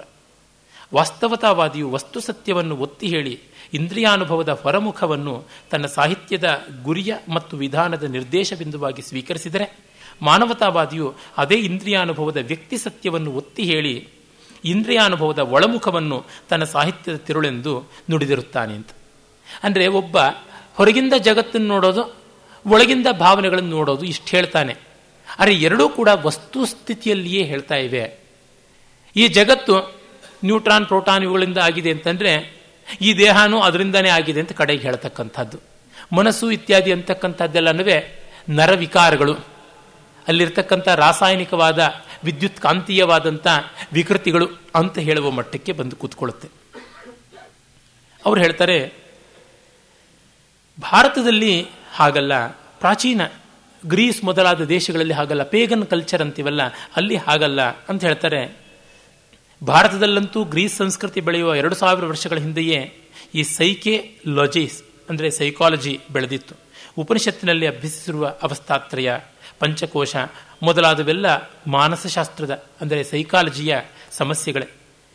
ಹೀಗಾಗಿ ಭಾರತೀಯ ಮನಃಶಾಸ್ತ್ರವು ತರ್ಕದ ಮತ್ತು ವಿಶ್ಲೇಷಣೆಯ ಮಟ್ಟದಲ್ಲಿ ಮೌಲ್ಯಾತ್ಮಕವಾಗ್ತಾ ಇತ್ತು. It use to be value at the level of analysis ಪ್ರಾಚೀನ ಕವಿಯು ಸಹ ಆಗಿನ ಮಾನಸಶಾಸ್ತ್ರವನ್ನು ಅಭ್ಯಸಿಸಿ ತನ್ನ ಕಾವ್ಯದಲ್ಲಿ ಉಪಯೋಗಿಸಿಕೊಳ್ಳುತ್ತಿದ್ದ. ಆದರೆ ಆ ವಿಜ್ಞಾನವು ಮೌಲ್ಯಾತ್ಮಕವಾದ್ದರಿಂದ ಕಾವ್ಯವು ಯಾವಾಗಲೂ ಮೌಲ್ಯಾತ್ಮಕವೇ ಆಗುವುದರಿಂದ ಅವನು ಉಪಯೋಗಿಸುತ್ತಿದ್ದ ಜ್ಞಾನದಿಂದ ಅವನ ಕಾವ್ಯದ ಪಾಕವು ಕೆಡುತ್ತಿರಲಿಲ್ಲ. ಬದಲಾಗಿ ಅವನ ಕಾವ್ಯದ ಆಳ ವಿಸ್ತಾರಗಳು ವರ್ಧಿಸಿ ಅದರ ಅರ್ಥಪೂರ್ಣತೆಯು ಹೆಚ್ಚುತ್ತಾ ಇತ್ತು ಅನ್ನುವ ಮಾತನ್ನು ಹೇಳ್ತಾರೆ. ಹೀಗೆ ನೋಡಿದಾಗ ನಮಗೆ ಬಹಳ ಚೆನ್ನಾಗಿ ಗೊತ್ತಾಗುತ್ತೆ ಅವರು ನಾಯಿ ನೆರಳು ಅಂತ ಕೃತಿಯನ್ನು ಬರೆಯೋದಕ್ಕೆ ಹೋಗಿದ್ದು ಏನು ಅಂತ. ಮತ್ತೆ ಅವರು ಹೇಳ್ತಾರೆ,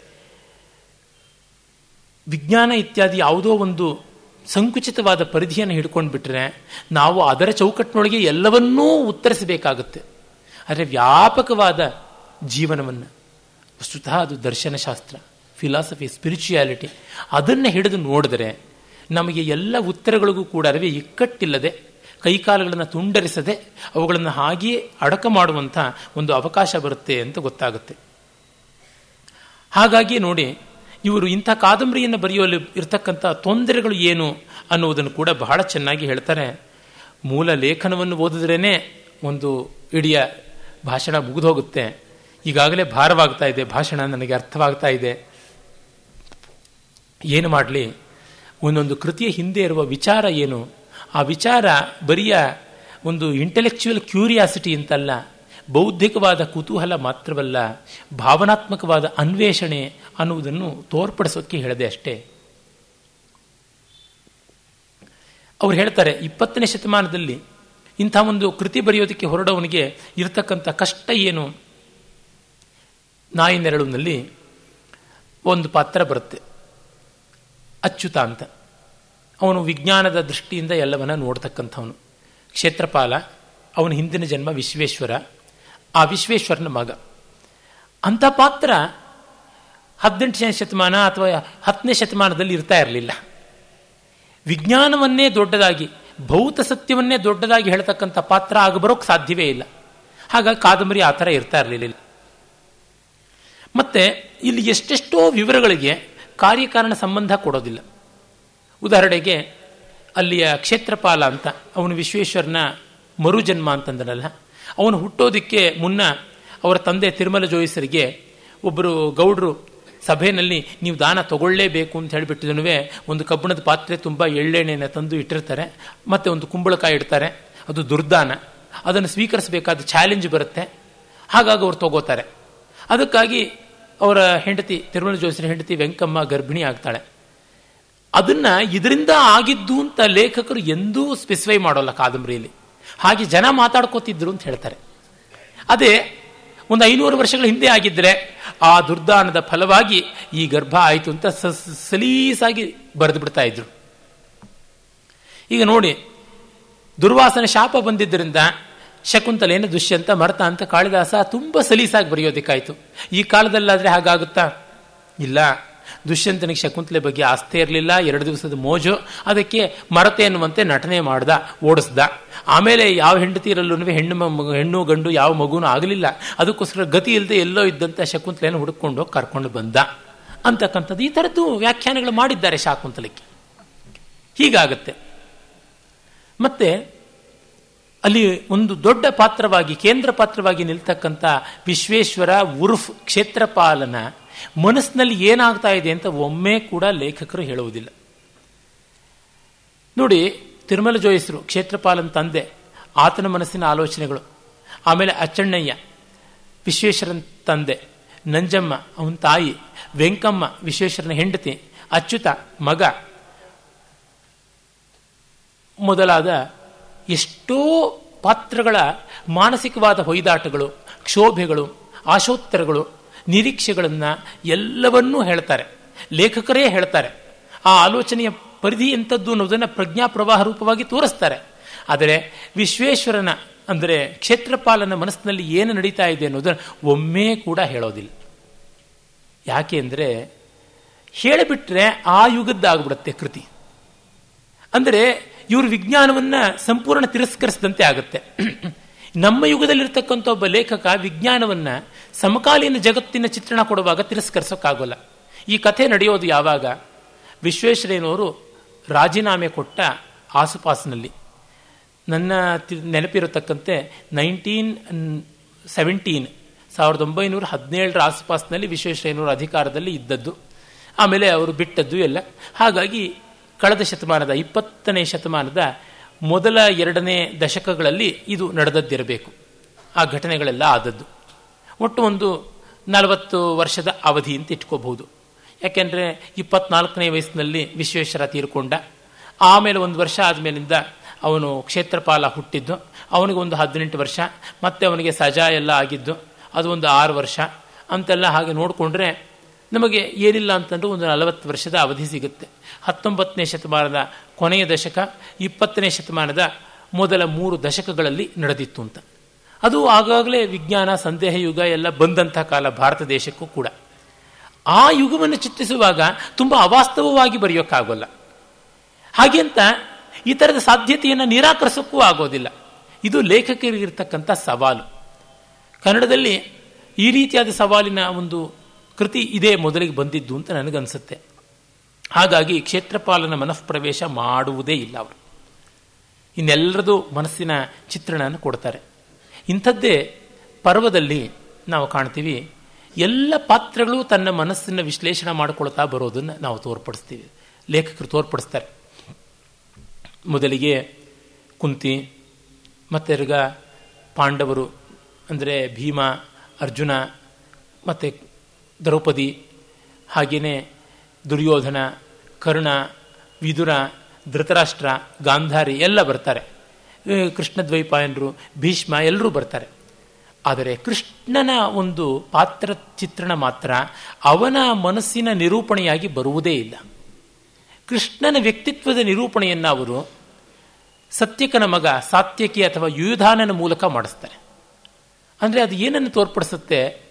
ಕೃಷ್ಣನು ತನ್ನ ಮನಸ್ಸನ್ನು ವಿಶ್ಲೇಷಣೆ ಮಾಡ್ಕೊಳ್ಳೋಕ್ಕೆ ಪ್ರತ್ಯೇಕವಾದ ಮನಸ್ಸೇ ಇಲ್ಲ ಅಂತ.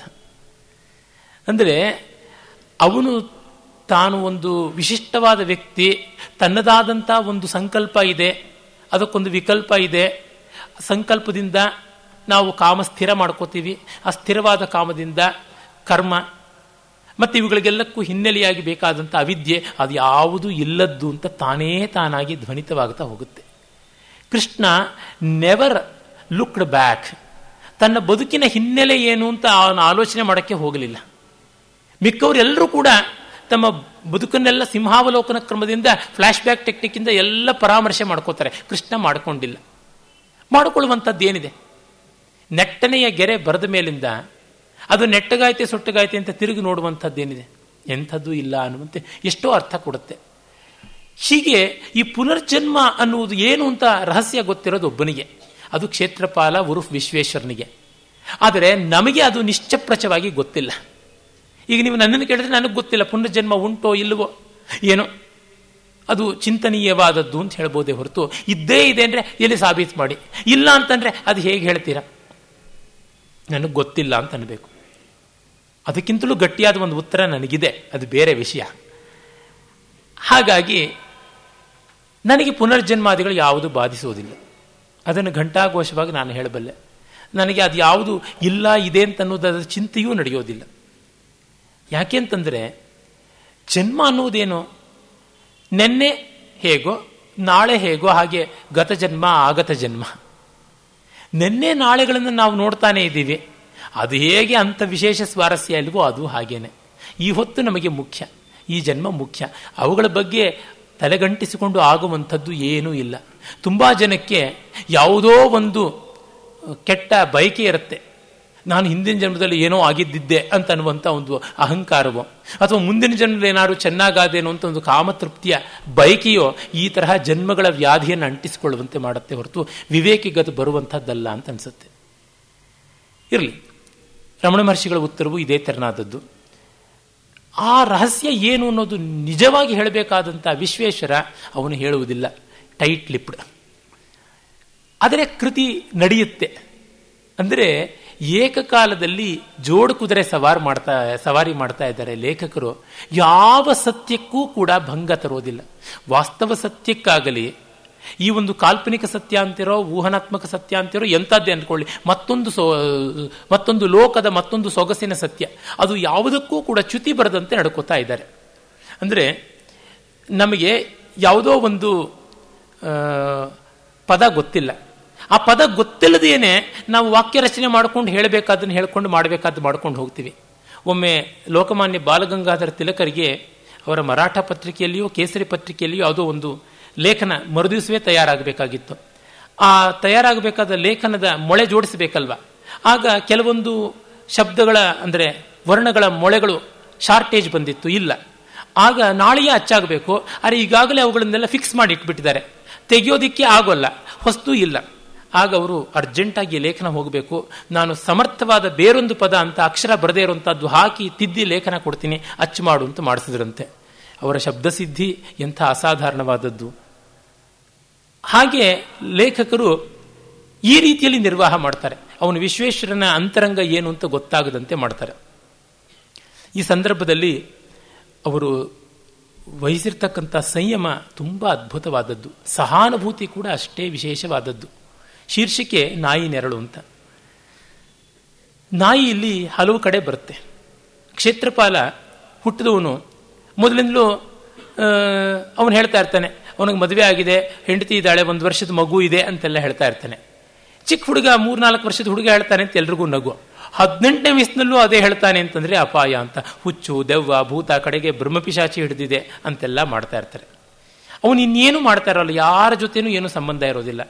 ಎಲ್ಲಿಂದಲೋ ಒಂದು ನಾಯಿ ಬಂದುಬಿಟ್ಟಿರುತ್ತೆ ಅವ್ರ ಊರಿಗೆ. ಅದು ಇವನಿಗೆ ಮಿತ್ರನಾಗಿಬಿಡುತ್ತೆ. ಆ ನಾಯಿ ಬಂದಾಗ ಊರಿನ ನಾಯಿಗಳೆಲ್ಲ ಬೊಗಳ್ತಾ ಇರ್ತವೆ. ಕಡೆ ಹೇಗೂ ಅಡ್ಜಸ್ಟ್ ಆಗುತ್ತೆ. ಮತ್ತೆ ಒಂದು ದಿವಸ ಇನ್ಯಾವುದೋ ದೂರದ ಊರಿನಿಂದ ಅಚ್ಚಣ್ಣಯ್ಯ, ಮತ್ತೆ ತಿರ್ಗ ಅವರ ಹೆಂಡತಿ ಸೊಸೆ ಅವರೆಲ್ಲ ಬರ್ತಾರೆ. ನಮಗೆ ಕರ್ಣಾಕರ್ಣಿಕೆ ಗೊತ್ತಾಯಿತು, ಇವನೇ ಮಗ ಅಂತ ಅಂತ ಹೇಳ್ಬಿಟ್ಟು ಕರ್ಕೊಂಡು ಹೋಗ್ಬಿಡ್ತಾರೆ. ವಿವರಗಳು ತುಂಬ ಇವೆ. ಏನು ಕೇಳಿದ್ರು ಎಲ್ಲದಕ್ಕೂ ಕರೆಕ್ಟ್ ಉತ್ತರ ಕೊಡ್ತಾನೆ. Result is seen but the process is not seen ಮನೆ ಹಿತ್ತಲಲ್ಲಿ ಇಂತಹ ಗಿಡ ಗಿಡಗಳಿವೆ ಮತ್ತೆ ಇನ್ಯಾವುದೋ ಅವನ ಸ್ನೇಹಿತ ಒಬ್ಬ ಇರ್ತಾನೆ. ಅವನ ಪ್ರಸ್ತುತ ಕಾಲದಲ್ಲಿ ಏನಾಯಿತು? ಇದೆಲ್ಲವನ್ನೂ ಕೂಡ ಹೇಳ್ತಾನೆ. ಯಾರಿಗೂ ಗೊತ್ತಿಲ್ಲದ ಇವನಿಗೆ ಮತ್ತೊಬ್ಬರಿಗೆ ಮಾತ್ರ ಗೊತ್ತಿರುವಂಥ ಇವನ ಹೆಂಡತಿಗೆ ಇವನಿಗೆ ಗೊತ್ತಿರುವಂಥ ಎಷ್ಟೋ ಸತ್ಯಗಳನ್ನು ಹೇಳ್ತಾನೆ. ಆಗ ಕರ್ಕೊಂಡು ಹೋಗುವಾಗ ಆ ನಾಯಿ ಹಿಂಬಾಲಿಸಿ ಬರುತ್ತೆ. ಅಲ್ಲಿಗೆ ಹೋದರೆ ಅವ್ರ ಊರಿನಲ್ಲಿ ಅಲ್ಲೊಂದು ನಾಯಿ, ಸೀಳ್ ನಾಯಿ, ಅದು ಗುರ್ರನ್ನತ್ತೆ ಗಲಾಟೆ ಮಾಡುತ್ತೆ. ಇವನ ಜೊತೆ ಬಂದಂಥ ಆ ಹೊಸ ನಾಯಿನ ಊರ್ ನಾಯಿಗಳು ಸೇರಿಸ್ಕೊಳ್ಳದೆ ಗಲಾಟೆ ಮಾಡುತ್ತವೆ ಮತ್ತೆ ಕಡೆಗೆ ಇವನು ಒಬ್ಬ ಹೊಲೆಯರ ಹುಡುಗಿ ಜೊತೆಗೆ ಓಡೋಗ್ಬಿಡ್ತಾನೆ. ಆಗ ಇವನ ಜೊತೆಗಿದ್ದ ನಾಯಿ ಹೋಗಿರುತ್ತೆ. ಇವನು ಯಾವ ಊರಿಗೆ ಓಡೋಗಿರ್ತಾನೋ ಅಲ್ಲಿ ನಾಯಿಗಳು ಗಲಾಟೆ ಮಾಡುತ್ತವೆ ಇದೇನು ಗಲಾಟೆ ದೊಡ್ಡದು ಅಂತ ಎಲ್ಲರೂ ನೋಡ್ತಾರೆ ಜನ. ಆಗ ಕಡೆಗೆ ಇವ್ರನ್ನ ಪೊಲೀಸರು ಅರೆಸ್ಟ್ ಮಾಡ್ತಾರೆ ಅಂತ ಹೀಗೆಲ್ಲ ಬರುತ್ತೆ. ಅಂದರೆ ನಾಯಿ ಸತತವಾಗಿ ಹಿಂಬಾಲಿಸುವಂತೆ ಬರುತ್ತೆ. ಅದು ಧರ್ಮರಾಜನನ್ನ ಕಡೆಗೆ ತಮ್ಮಂದಿರು ಹೆಂಡತಿ ಹಿಂಬಾಲಿಸದೇ ಇದ್ರೂ ನಾಯಿ ಹಿಂಬಾಲಿಸ್ತಲ್ಲ? ಅದು ಒಂದು ಸಂಕೇತ. ಮತ್ತೆ ನಾಯಿಗೆ ವಾಸನೆ ಇದೆಯಲ್ಲ? ವಾಸನೆ ಹಿಡ್ಕೊಂಡು ಮೂಸಿ ನೋಡ್ತಾ ದೂರ ದೂರಕ್ಕೆ ಹೋಗುತ್ತೆ ಅದು ಒಂದು. ಮತ್ತು ನಾಯಿ ತನ್ನ ಟೆರಿಟರಿ ಪರಿಧಿಗಳನ್ನು ಮೂಸಿ ನೋಡಿ, ಮೂತ್ರಿಸಿ ಗುರುತು ಮಾಡಿಕೊಳ್ತಕ್ಕಂಥದ್ದಾಗುತ್ತೆ. ಈ ಥರದ ಎಷ್ಟೋ ಸಂಕೇತಗಳನ್ನು ಇಟ್ಟುಕೊಂಡು ನಾಯಿನ ತಗೊಂಡಿದ್ದಾರೆ. ಒಮ್ಮೆ ಅವರ ಸಂದರ್ಶನದಲ್ಲಿಯೇ ಹೇಳಿದರು, ನಾಯಿ ಸರಿ, ನಾಯಿ ನೆರಳು ಅಂತ ಯಾಕಿಟ್ರಿ ಅಂದರೆ, ಏನೋ ಪ್ರಾಸಕ್ಕಾಗಿ ಇಟ್ಟೆ ಅಂತ. ಭೈರಪ್ಪನವರು ತುಂಬ ಜಾಣರು. ತಮ್ಮ ಕಾದಂಬರಿಯ ಧ್ವನಿಗಳು ಮತ್ತೊಂದು ಏನು ಅಂತ ಸಾರ್ವಜನಿಕವಾಗಿ ಕೇಳಿದ್ರೆ ಅವರು ಎಷ್ಟೋ ಬಾರಿ ಹೇಳೋಲ್ಲ. ಖಾಸಗಿಯಾಗಿ ಕೇಳಿದಾಗ, ಅವರಿಗೆ ಲಹರಿ ಇದ್ದಾಗ, ಹೇಳಬಹುದು ಅಂತ ಅನ್ನಿಸಿದಾಗ, ಅದೇನೋ ನಮ್ಮ ಪುಣ್ಯ ಇದ್ದಾಗ ಆ ಧ್ವನಿಗಳು ಏನಿರಬಹುದು ಅಂತ ಹೇಳ್ತಾರೆ. ನಾನು ಇದನ್ನು ಕೇಳಿಲ್ಲವಾದರೂ ನನಗನ್ನಿಸುವುದಿಷ್ಟೇ, ನೆರಳು ಬಹಳ ಗಾಢವಾದ ಅರ್ಥವನ್ನು ಹೊಂದಿರತಕ್ಕಂಥದ್ದು. ನೆರಳು ಅನ್ನೋದಕ್ಕೆ ಆಶ್ರಯ ಅಂತ ಒಂದು, ಆವರಣ ಅಂತ ಒಂದು ಎರಡರ್ಥ ಇದೆ. ಅಂಥದ್ದು ವಿಷಾದದ ಕರಿ ನೆರಳು ಬಿದ್ದಿತು ಅಂತಂದರೆ ಇಟ್ ಎಕ್ಲಿಪ್ಸ್ಡ್ ಅನ್ನುವ ಅರ್ಥ ಬರುತ್ತೆ. ಆ ಪುಣ್ಯಾತ್ಮರ ನೆರಳು ಸಿಕ್ಕು, ಇವನು ಭಾಳ ತಣ್ಣಗಾಯಿತು ಅಂತಲೂ ಹೇಳಬಹುದು. ಹೀಗೆ ನೆರಳಿಗೆ ಪಾಸಿಟಿವ್ ಅಂಡ್ ನೆಗೆಟಿವ್ ಎರಡೂ ರೀತಿಯಾದುಂಟು, ಒಂದು ಗ್ರಹಣದ ಅರ್ಥವೂ ಕೂಡ ಉಂಟು, ಒಂದು ಆಸರೆಯ ಅರ್ಥ ಕೂಡ ಉಂಟು. ಎರಡರ್ಥದಲ್ಲಿಯೂ ತೆಗೆದುಕೊಳ್ಬಹುದಾದ್ದು ನಮಗೆ ಪೂರ್ವಜನ್ಮ, ಪುನರ್ಜನ್ಮ, ಇವೆಲ್ಲ ಕೂಡ ಬಹಳ ಒಳ್ಳೆಯದಾಗುತ್ತೆ ಅಂತ ಅಂದ್ಕೊಂಡಿದ್ದೀವಿ. ಹಾಗೆ ಅಂತ ನಾವು ಆಸರೆ ಆಗುತ್ತೆ ಅಂತ ಅಂದ್ಕೋತೀವಿ. ಆದರೆ, ಅದು ಒಂದು ದೊಡ್ಡ ಶಾಪೂ ಆಗ್ಬೋದಲ್ವಾ? ಯಾವನೋ ಒಬ್ಬ ವ್ಯಕ್ತಿ ಏನೋ ಚೆನ್ನಾಗಿ ಸಂಸಾರ ಮಾಡ್ಕೊಂಡಿದ್ರೆ ಇದ್ದಕ್ಕಿದ್ದಂತೇನೆ. ಐವತ್ತೈದು ವರ್ಷದ ಒಬ್ಬಳು ಹಲ್ಲುಬ್ಬು, ಮೈಕಪ್ಪು, ದಪ್ಪ, ಹೆಣ್ಣು, ಗೊಗ್ಗರ ಧ್ವನಿಯವಳು ಘಟವಾಣಿ ಬಂದ್ಬಿಟ್ಟಿದ್ರೆ, ನೀನು ನನ್ನ ಗಂಡನಾಗಿದ್ದೆ, ಗತ ಜನ್ಮದಲ್ಲಿ ಬಾ ಅಂತ ಹೇಳ್ಬಿಟ್ಟು ಎಳ್ಕೊಂಡು ಹೋದರೆ ಇವನ ಗತಿ ಏನಾಗಬೇಕು? ಅದು ಗ್ರಹಣ. ಹೀಗಾಗಿ ನಮಗೆ ಎಲ್ಲರ ಮನಸ್ಸು ತಿಳಿದಿದ್ರೆ ಬಹಳ ಚೆನ್ನಾಗಿರ್ತಾ ಇತ್ತು. ಒಬ್ಬರ ಮನಸ್ಸು ಇನ್ನೊಬ್ಬರಿಗೆ ತಿಳಿತಾ ಇಲ್ಲ. ಸಂವಹನ ಸರಿಯಾಗಿ ಆಗ್ತಾ ಇಲ್ಲ. ಕಮ್ಯುನಿಕೇಶನ್ ಆಗ್ತಾ ಇಲ್ಲ ಅಂತ ಬಹಳ ಗಲಾಟೆ ಮಾಡ್ತೀವಿ. ಪ್ರತಿಯೊಬ್ಬರ ಮನಸ್ಸು ನಗ್ನವಾಗಿ ಇನ್ನೊಬ್ಬರಿಗೆ ಗೊತ್ತಾಗುವ ಹಾಗಿದ್ರೆ ಜಗತ್ನಲ್ಲಿ ಯಾರೂ ಉಳಿತಾ ಇರಲಿಲ್ಲ. ಒಬ್ಬರ ಮೇಲೆ ಇನ್ನೊಬ್ಬರಿಗೆ ಅವಿಶ್ವಾಸ ಅಂತ ಎಲ್ಲರನ್ನೂ ಇನ್ನೊಬ್ಬರು ಕೊಂದುಕೊಂಡು ಬಿಡ್ತಾ ಇದ್ರು ಅನ್ಸುತ್ತೆ. ಆ ಮರೆಯಲ್ಲಿಯೇ ಒಂದು ಸೊಗಸು ಅನ್ಸುತ್ತೆ. ಸೌಂದರ್ಯವಾದರೂ ಹಾಗೇನೆ. ಬಟ್ಟೆಯ ಮರೆಯಲ್ಲಿದ್ದರೇನೆ ಚೆನ್ನ. ಅದು ನಮ್ಮ ಸಿನಿಮಾದವ್ರಿಗೆ ಅರ್ಥವಾಗಿಲ್ಲ. ಆಲೋಚನೆಗೂ ಕೂಡ ಒಂದು ಮರೆ ಇರಬೇಕು. ಒಂದು ಸಭ್ಯತೆಯ ಚೌಕಟ್ಟು ಅನ್ನುವಲ್ಲಿ ಒಂದು ಪ್ರೈವಸಿ ಅದಕ್ಕೊಂದು ಸ್ಪೇಸ್ ಬೇಕಾಗುತ್ತೆ. ಇರಲಿ. ಹೀಗೆ ಎಷ್ಟೆಷ್ಟೋ ಅರ್ಥಗಳನ್ನು ಆ ಶೀರ್ಷಿಕೆಯಲ್ಲಿ ಅಳವಡಿಸಿದ್ದಾರೆ. ಮತ್ತೆ ಇನ್ನೂ ಒಂದು ಸ್ವಾರಸ್ಯ ಏನೆಂದರೆ ನಾಯನ್ನ ಮೃತ್ಯುದೂತ ಅಂತ ಭಾವಿಸುವುದು ಉಂಟು ನಮ್ಮಲ್ಲಿ. ನರಕದ ದ್ವಾರವನ್ನು ಶ್ಯಾಮ, ಶಬಲ ಅಂತ ಎರಡು ನಾಯಿಗಳು ಕಾಯ್ತಾ ಇವೆ ಅಂತಕ್ಕಂಥದ್ದು ಆ ನಾಯಿಯ ರೂಪದಲ್ಲಿ ಬಂದವನು ಯಮಧರ್ಮ ಅಂತಲೇ ನಮಗೆ ಮೂಲ ಮಹಾಭಾರತದ ಆ ಒಂದು ಮಹಾಪ್ರಸ್ಥಾನ ಪರ್ವದಲ್ಲಿ ಕಾಣಿಸುವಂಥದ್ದು. ಹೀಗೆಲ್ಲ ನೋಡಿದಾಗ ಆ ಕಾಲ ಸಮವರ್ತಿ ಅಂತ ಕರಿತೀವಿ ಯಮನನ್ನ, ಕೃತಾಂತ ಅಂತ. ಆ ಕೃತಾಂತನ ನೆರಳು, ಜನ್ಮ ಸಾವಿನ ನೆರಳಿನ ಜೊತೆಗೇನೆ ಇರತಕ್ಕಂಥದ್ದು ಅನ್ನುವುದೆಲ್ಲ ಅರ್ಥ. ಹೀಗೆ ಬರುವಂಥದ್ದರೊಳಗೆ ಬಹಳ ಸ್ವಾರಸ್ಯಕಾರಿಯಾಗಿ ಅವನು ಹುಟ್ಟಿದ್ದು ನೋಡಿದರೆ ದುರ್ದಾನದ ಫಲ ಕ್ಷೇತ್ರಪಾಲ ಅಂದರೆ ವಿಶ್ವೇಶ್ವರ ಹುಟ್ಟಿದ್ದು ಅವನ ತಂದೆ ಅಚ್ಚಣ್ಣಯ್ಯ, ಒಬ್ಬ ಸಾಧುವಿಗೆ ಮಾಡಿದ ಒಂದು ಮೋಸ. ಅವನ ಹೆಂಡತಿ ಮತ್ತು ಗಂಡ ಮಕ್ಕಳಿಲ್ಲ ಅಂತ ದುಃಖ ಪಡ್ತಾ ಇದ್ದಾಗ ಒಬ್ಬ ಸನ್ಯಾಸಿ ಬರ್ತಾನೆ ಭಿಕ್ಷೆಗೆ. ನಂಜಮ್ಮನ ಮುಖ ನೋಡಿದ ತಕ್ಷಣವೇ ಅಮ್ಮ ಮಕ್ಕಳಿಲ್ಲದವ್ರ ಮನೇಲಿ ಊಟ ಮಾಡೋಲ್ಲ ಅಂತಾನೆ. ದುಃಖ ಆಗಿಬಿಟ್ಟಿದ್ರು ಅವಳು ಸಂಕಟಪಟ್ಟಾಗ ಜೋಗನಾಥನ ಬೆಟ್ಟದ ಮೇಲೆ ಆತ ಕೂತಿರಬಹುದು ಅಂತ ಅಂದುಕೊಂಡು ಆ ಸನ್ಯಾಸಿ ಇಷ್ಟು ಮುಖ ನೋಡಿ ತಿಳ್ಕೊಳ್ಬಲ್ಲಂತವನು ದೊಡ್ಡವನಿರಬೇಕು ಅಂತ ಅಚ್ಚಣ್ಣಯ್ಯ ಹೋಗ್ತಾನೆ. ಹೋಗಿ ನಮ್ಮ ಮನೆಗೆ ಬನ್ನಿ ಅಂದರೆ ಹಿಂದಾಗೋಲ್ಲ ನಾಡದ್ದು ಬರ್ತೀನಿ ಅಂತಂದರೆ ನೀವು ಬರ್ತೀರಾ ಅನ್ನೋದು ಖಾತರಿ ಏನು? ನೀವು ಪರಿವಾರಜಕರು ಹೊರಟೋಗ್ಬಿಟ್ರೆ ಅಂದರೆ ಇದೋ ನನ್ನ ದಂಡ ನಿಮ್ಮ ಮನೇಲಿ ಇಟ್ಟಿರ್ತೀನಿ, ತಗೊಳ್ಳಿ, ನಾನು ಬಂದು ತಗೋತೀನಿ ಅಂತಾನೆ. ಆ ದಂಡವನ್ನು ಇವನು ಮನೆಯೊಳಗೆ ತೊಗೊಂಡು ಬಂದು ಎತ್ತಿಡ್ತಾನೆ. ರಾತ್ರಿ ಅದೇನೋ ತುಂಬ ಭಾರ ಇದೆ ಅಂತ ಅನ್ಸುತ್ತೆ, ಗಾತ್ರಕ್ಕಿಂತ, ಆಕಾರಕ್ಕಿಂತ ಭಾರ ಇದೆ ಅಂತ. ನೋಡ್ತಾನೆ ಅದ್ರ ಒಳಗಡೆ ಆ ಬಿರಟೆಯನ್ನು ತೆಗೆದ್ರೆ ಅದರೊಳಗೆ ನೂರ ಐವತ್ತು ಬಂಗಾರದ ಪವನ್ಗಳು ಗೋಲ್ಡ್ ಕಾಯಿನ್ಸ್ ಇರುತ್ತವೆ ಇಂಥ ಅವನು ಸನ್ಯಾಸಿ ಅಂತ ಅಂದುಕೊಂಡು ಅದನ್ನು ಎತ್ತಿಟ್ಟುಕೊಂಡು ಅದರ ಜಾಗದಲ್ಲಿ ಅಷ್ಟೇ ತೂಕದ ಕಬ್ಬಣದ್ದನ್ನು ಹಾಕ್ತಾನೆ ಅಂತ ಬರುತ್ತೆ. ಅದು ಕುಹಕ ಮಾಡೋರಿದ್ರೆ gold density and irons density are different ಅಂತ ಹೇಳ್ಬೋದು. ಬಂಗಾರದ ಸಾಂದ್ರತೆ, ಕಬ್ಬಿಣದ ಸಾಂದ್ರತೆ ವ್ಯತ್ಯಾಸವಾದದ್ದು. ಅದು ಹೇಗೆ ಅಷ್ಟೇ ಮಾಡೋಕ್ಕಾಯಿತು ಅಂತ. ಆ ಥರ ಬ್ಯಾಲೆನ್ಸ್ ಎಲ್ಲ ಇಟ್ಟುಕೊಂಡು ಒಂದು ಕಾವ್ಯವನ್ನು ನೋಡಬಾರ್ದು. ಜೊತೆಗೆ ಅದರೊಳಗೆ ಟೊಳ್ಳು ಎಷ್ಟು ಉದ್ದ ಇತ್ತು ಅಂತ ಲೇಖಕರು ಹೇಳಿಲ್ಲ. ಹಾಗಾಗಿ ಸಾಂದ್ರತೆಯ ವ್ಯತ್ಯಾಸಕ್ಕೆ ತಕ್ಕಂತೆ ಅಷ್ಟು ಹೆಚ್ಚು ಕಡಿಮೆ ಮಾಡ್ಕೊಳ್ಬಹುದು ಅಂತೆಲ್ಲ ಅವಕಾಶ ಉಂಟು. ಜೊತೆಗೆ ಮಧ್ಯದಲ್ಲಿ ಹತ್ತಿಯ ಪ್ಯಾಡಿಂಗ್ ಬೇರೆ ಇತ್ತು ಅಂತ ಅವ್ರು ಬರೆದಿದ್ದಾರೆ. ಹತ್ತಿಯ ಪ್ಯಾಡಿಂಗನ್ನು ಹೆಚ್ಚು ಕಡಿಮೆ ಮಾಡ್ಕೊಳ್ಬಹುದು ಅಂತ ಅಂದ್ಕೋಬಹುದು. ಯಾಕೆಂದರೆ, ಆ, ವಿದ್ವಾಂಸೋ ಬ್ರಹ್ಮರಾಕ್ಷಸಾಹ ಅಂತ ರಾಮಾಯಣದ ಮಾತು. ರಂಧ್ರಾನ್ವೇಷಣೆ ಮಾಡೋದಕ್ಕೇನೆ ಕಾಯ್ತಾ ಇರ್ತಾರೆ. ಇಂಥ ಸಣ್ಣ ವಿವರಗಳಲ್ಲಿ ದಪ್, ತಪ್ಪಾಯಿತು, ಊಫಿ ಅಂತ ಗಲಾಟೆ ಮಾಡೋದು ಉಂಟಲ್ಲ ಮಕ್ಕಳು ಆಟ ಆಡುವಾಗ. ಹಾಗೆ ಮಾಡ್ತಾರೆ. ಅದು ಅಲ್ಲ ಅಂತ ಅನ್ನೋದಕ್ಕೆ ಸುಮ್ಮನೆ ಒಂದು ಪ್ರಸ್ತಾವ. ಮತ್ತೆ ಆ ಸನ್ಯಾಸಿ ಬಂದು ಅನುಗ್ರಹ ಮಾಡಿಸ್ತಾನೆ. ಎಳನೀರನ್ನು ಬೊಗಸೆಯಲ್ಲಿ ಆ ತಾಯಿಗೆ ಕುಡಿಸ್ತಾನೆ. ಆಗ ಒಂದು ಶಾಂತವಾಗಿದ್ದ ಮುಖ, ಒಂದಿಷ್ಟು ಅಸಹ್ಯವಾಗಿ, ವಿಷಾದವಾಗಿ ಅವನದು ಪರಿವರ್ತಿತವಾಗುತ್ತೆ. ಮತ್ತೆ ದಂಡ ತಗೊಂಡು ಹೊರಟೋಗ್ತಾನೆ. ಆಮೇಲೆ ಯಾಕೆ ಅಂತ ಇವನಿಗೆ ಗೊತ್ತಾಗಲ್ಲ. ಮತ್ತೆ ಇವಳಿಗೆ ಮಗುವಾಗುತ್ತೆ. ಮಗು ವಿಶ್ವೇಶ್ವರ ಅವನಿಗೆ ಮದುವೆ ಆಗುತ್ತೆ, ಒಂದು ಮಗು ಹುಟ್ಟುತ್ತೆ. ಆಮೇಲೆ ಅವನು ತಾನು ಇಲ್ಲಿಗೆ ಕುಂಭಮೇಳಕ್ಕೆ ಹೋಗಬೇಕು ಪ್ರಯಾಗಕ್ಕೆ ಅಂತ ಹೊರಟೋಗ್ತಾನೆ. ಆ ಪ್ರಯಾಗದಲ್ಲಿ ಅವನು ಹಿಂದಿನೇ ಬರದೇ ಇದ್ದವನು. ಜೊತೆಗೆ ಮತ್ತೊಬ್ಬ ಅದೇ ಊರಿನ ಹಿಂದಿಯೆಲ್ಲ ಬಂದ ಏರಿಯಾ ಓಡಾಡಿದವನು ಇರ್ತಾನೆ. ಅವನಿಗೆ ಆಶ್ಚರ್ಯವಾಗುವಂತೆ ಇವನು ಪ್ರಯಾಗದ ಬೀದಿಗಳು ತನಗೆ ಚಿರಪರಿಚಿತ ಅನ್ನುವಂತೆ ಹೋಗ್ತಾನೆ. ಹೋಗಿ ಒಂದು ಸೇಠ ಅಂಗಡಿಗೆ ಹೋಗಿ, ಇಲ್ಲೊಬ್ಬರು ಮುದುಕರು ತಲೆಗೆ ಹಳದಿ ಪೇಟ ಕಟ್ಕೊಂಡು ಕೂತ್ಕೋತಿದ್ರಲ್ಲ, ಎಲ್ಲಿ ಹೋಗಿದ್ದಾರೆ ಅಂತಾನೆ. ಅವರಿಗೆ ವಯಸ್ಸಾಗಿದೆ ಅಂತ ಮನೆಯಲ್ಲಿರ್ತಾರೆ ಅಂತ. ನೇರ ಮನೆಗೆ ಹೋಗ್ತಾನೆ. ಆ ಮನೆಗೆ ಹೋಗಿ, ಇವನು ತೀರ್ಥಯಾತ್ರೆ ಮಾಡ್ತೀನಿ ಅಂತ ತಂದೆಗೆ ವಿಶ್ವೇಶ್ವರ ದಾನ ಯಥೇಷ್ಟವಾಗಿ ಮಾಡಬೇಕು ಅಂತ ನೂರೈವತ್ತು ಬಂಗಾರದ ಪೌನ್ ತಂದಿರ್ತಾನೆ. ಅದನ್ನು ಆ ಸೇಠ್ಜಿಗೆ ಕೊಡ್ತಾನೆ. ಈಗ ಇಪ್ಪತ್ತೈದು ವರ್ಷಗಳ ಹಿಂದೆ ಒಬ್ಬರು ಸನ್ಯಾಸಿ ನಿಮ್ಮ ಹತ್ತಿರಕ್ಕೆ ಬಂದು ಸನ್ಯಾಸಿಗಳಿಗೆ ಐದು ಸಾವಿರ ಜನಕ್ಕೆ ಸಂತರ್ಪಣೆಗೆ ಅಂತ ದುಡ್ಡು ತಗೊಂಡು, ದಿನಸಿ ತಗೊಂಡು ಹೋಗಿದ್ರು. ಮತ್ತೆ ಕೊಡ್ತೀನಿ ಅಂತಂದಿದ್ರು. ಅವರು ಕೊಡೋಕ್ಕಾಗಿರಲಿಲ್ಲ. ಇದೋ ಇದು ಅಂತ. ಅಯ್ಯೋ, ಪರವಾಗಿಲ್ಲ, ಯಾವುದೋ ಕಾಲದ್ದು ಅದೊಂದು ದಾ ಧರ್ಮ, ದಾನ ಅಂತ ಬಿಡ್ತೀನಿ ಅಂತಾನೆ. ಇಲ್ಲ ಇಲ್ಲ. ನೀವು ಅದನ್ನು ತಗೊಂಡು ಮುಗೀತು ಸಾಲ. ತಂದು ತಲುಪ್ತು ದುಡ್ಡು ಅಂತ ಅನ್ನಬೇಕು ಅಂತ ಅಂತಾನೆ. ಅನ್ನಿ ಅಂತಾನೆ. ಅಂದ ತಕ್ಷಣ ನೇರ ಹೋಗ್ಬಿಟ್ಟು ಸಂಗಮದಲ್ಲಿ ಮುಳುಗಿ ಸತ್ತು ಹೋಗ್ಬಿಡ್ತಾನೆ.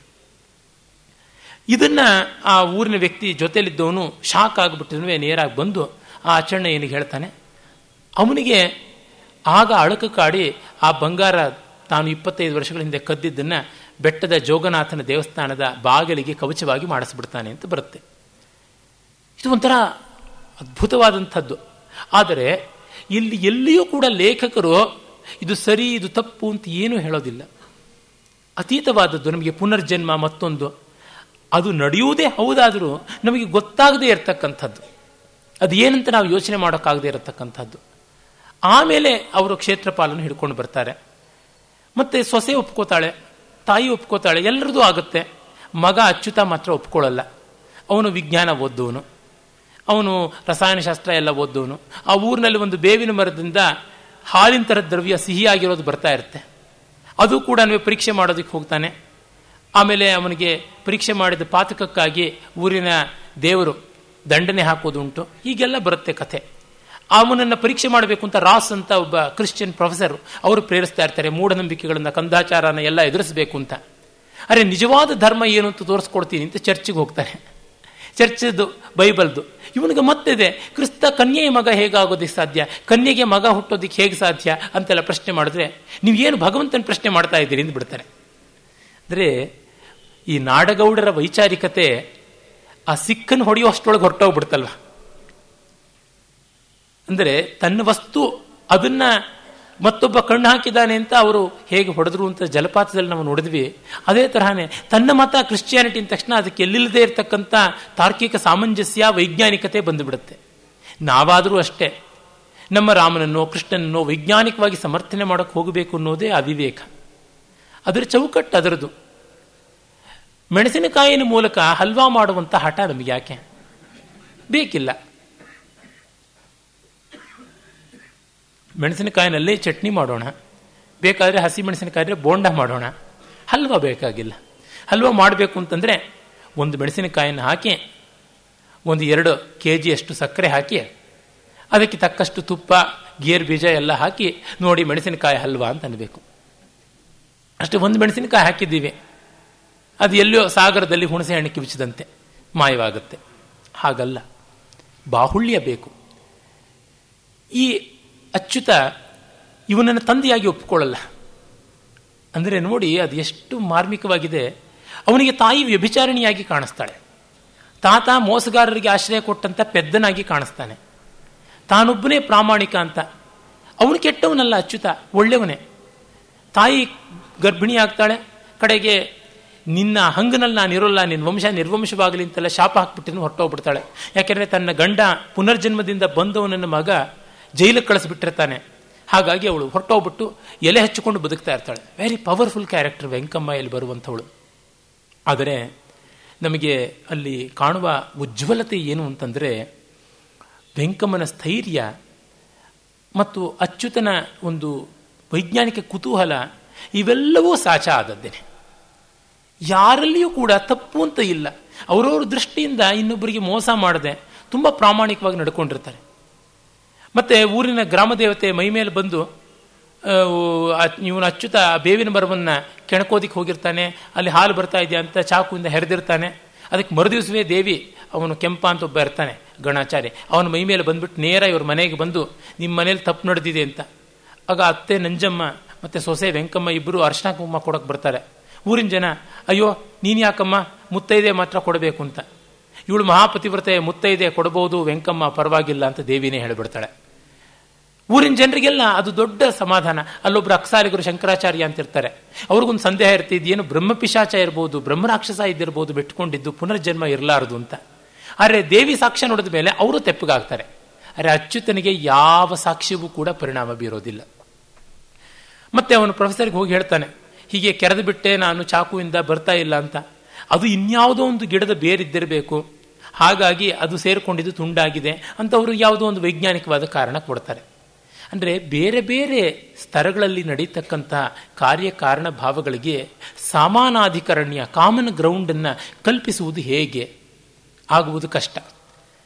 ಈಗ ಒಂದು ರಾಗದಲ್ಲಿ ಒಂದು ಹಾಡನ್ನು ಹೇಳ್ತಾ ಇದ್ದರೆ ಉದಾಹರಣೆಗೆ ಹಿಂದೋಳವನ್ನು ಒಂದು ಶ್ರುತಿಯಲ್ಲಿ ಹಾಡ್ತಾ ಇದ್ದರೆ ಆ ಹಿಂದೋಳದ ಗಾಂಧಾರವನ್ನು ಷಡ್ಜ ಮಾಡಿಕೊಂಡು ಕೇಳ್ತಾ ಇದ್ದವರಿಗೆ ಅದು ಶುದ್ಧ ಸಾವೇರಿಯಾಗಿ ಕೇಳಿಸ್ತಾ ಇರುತ್ತೆ.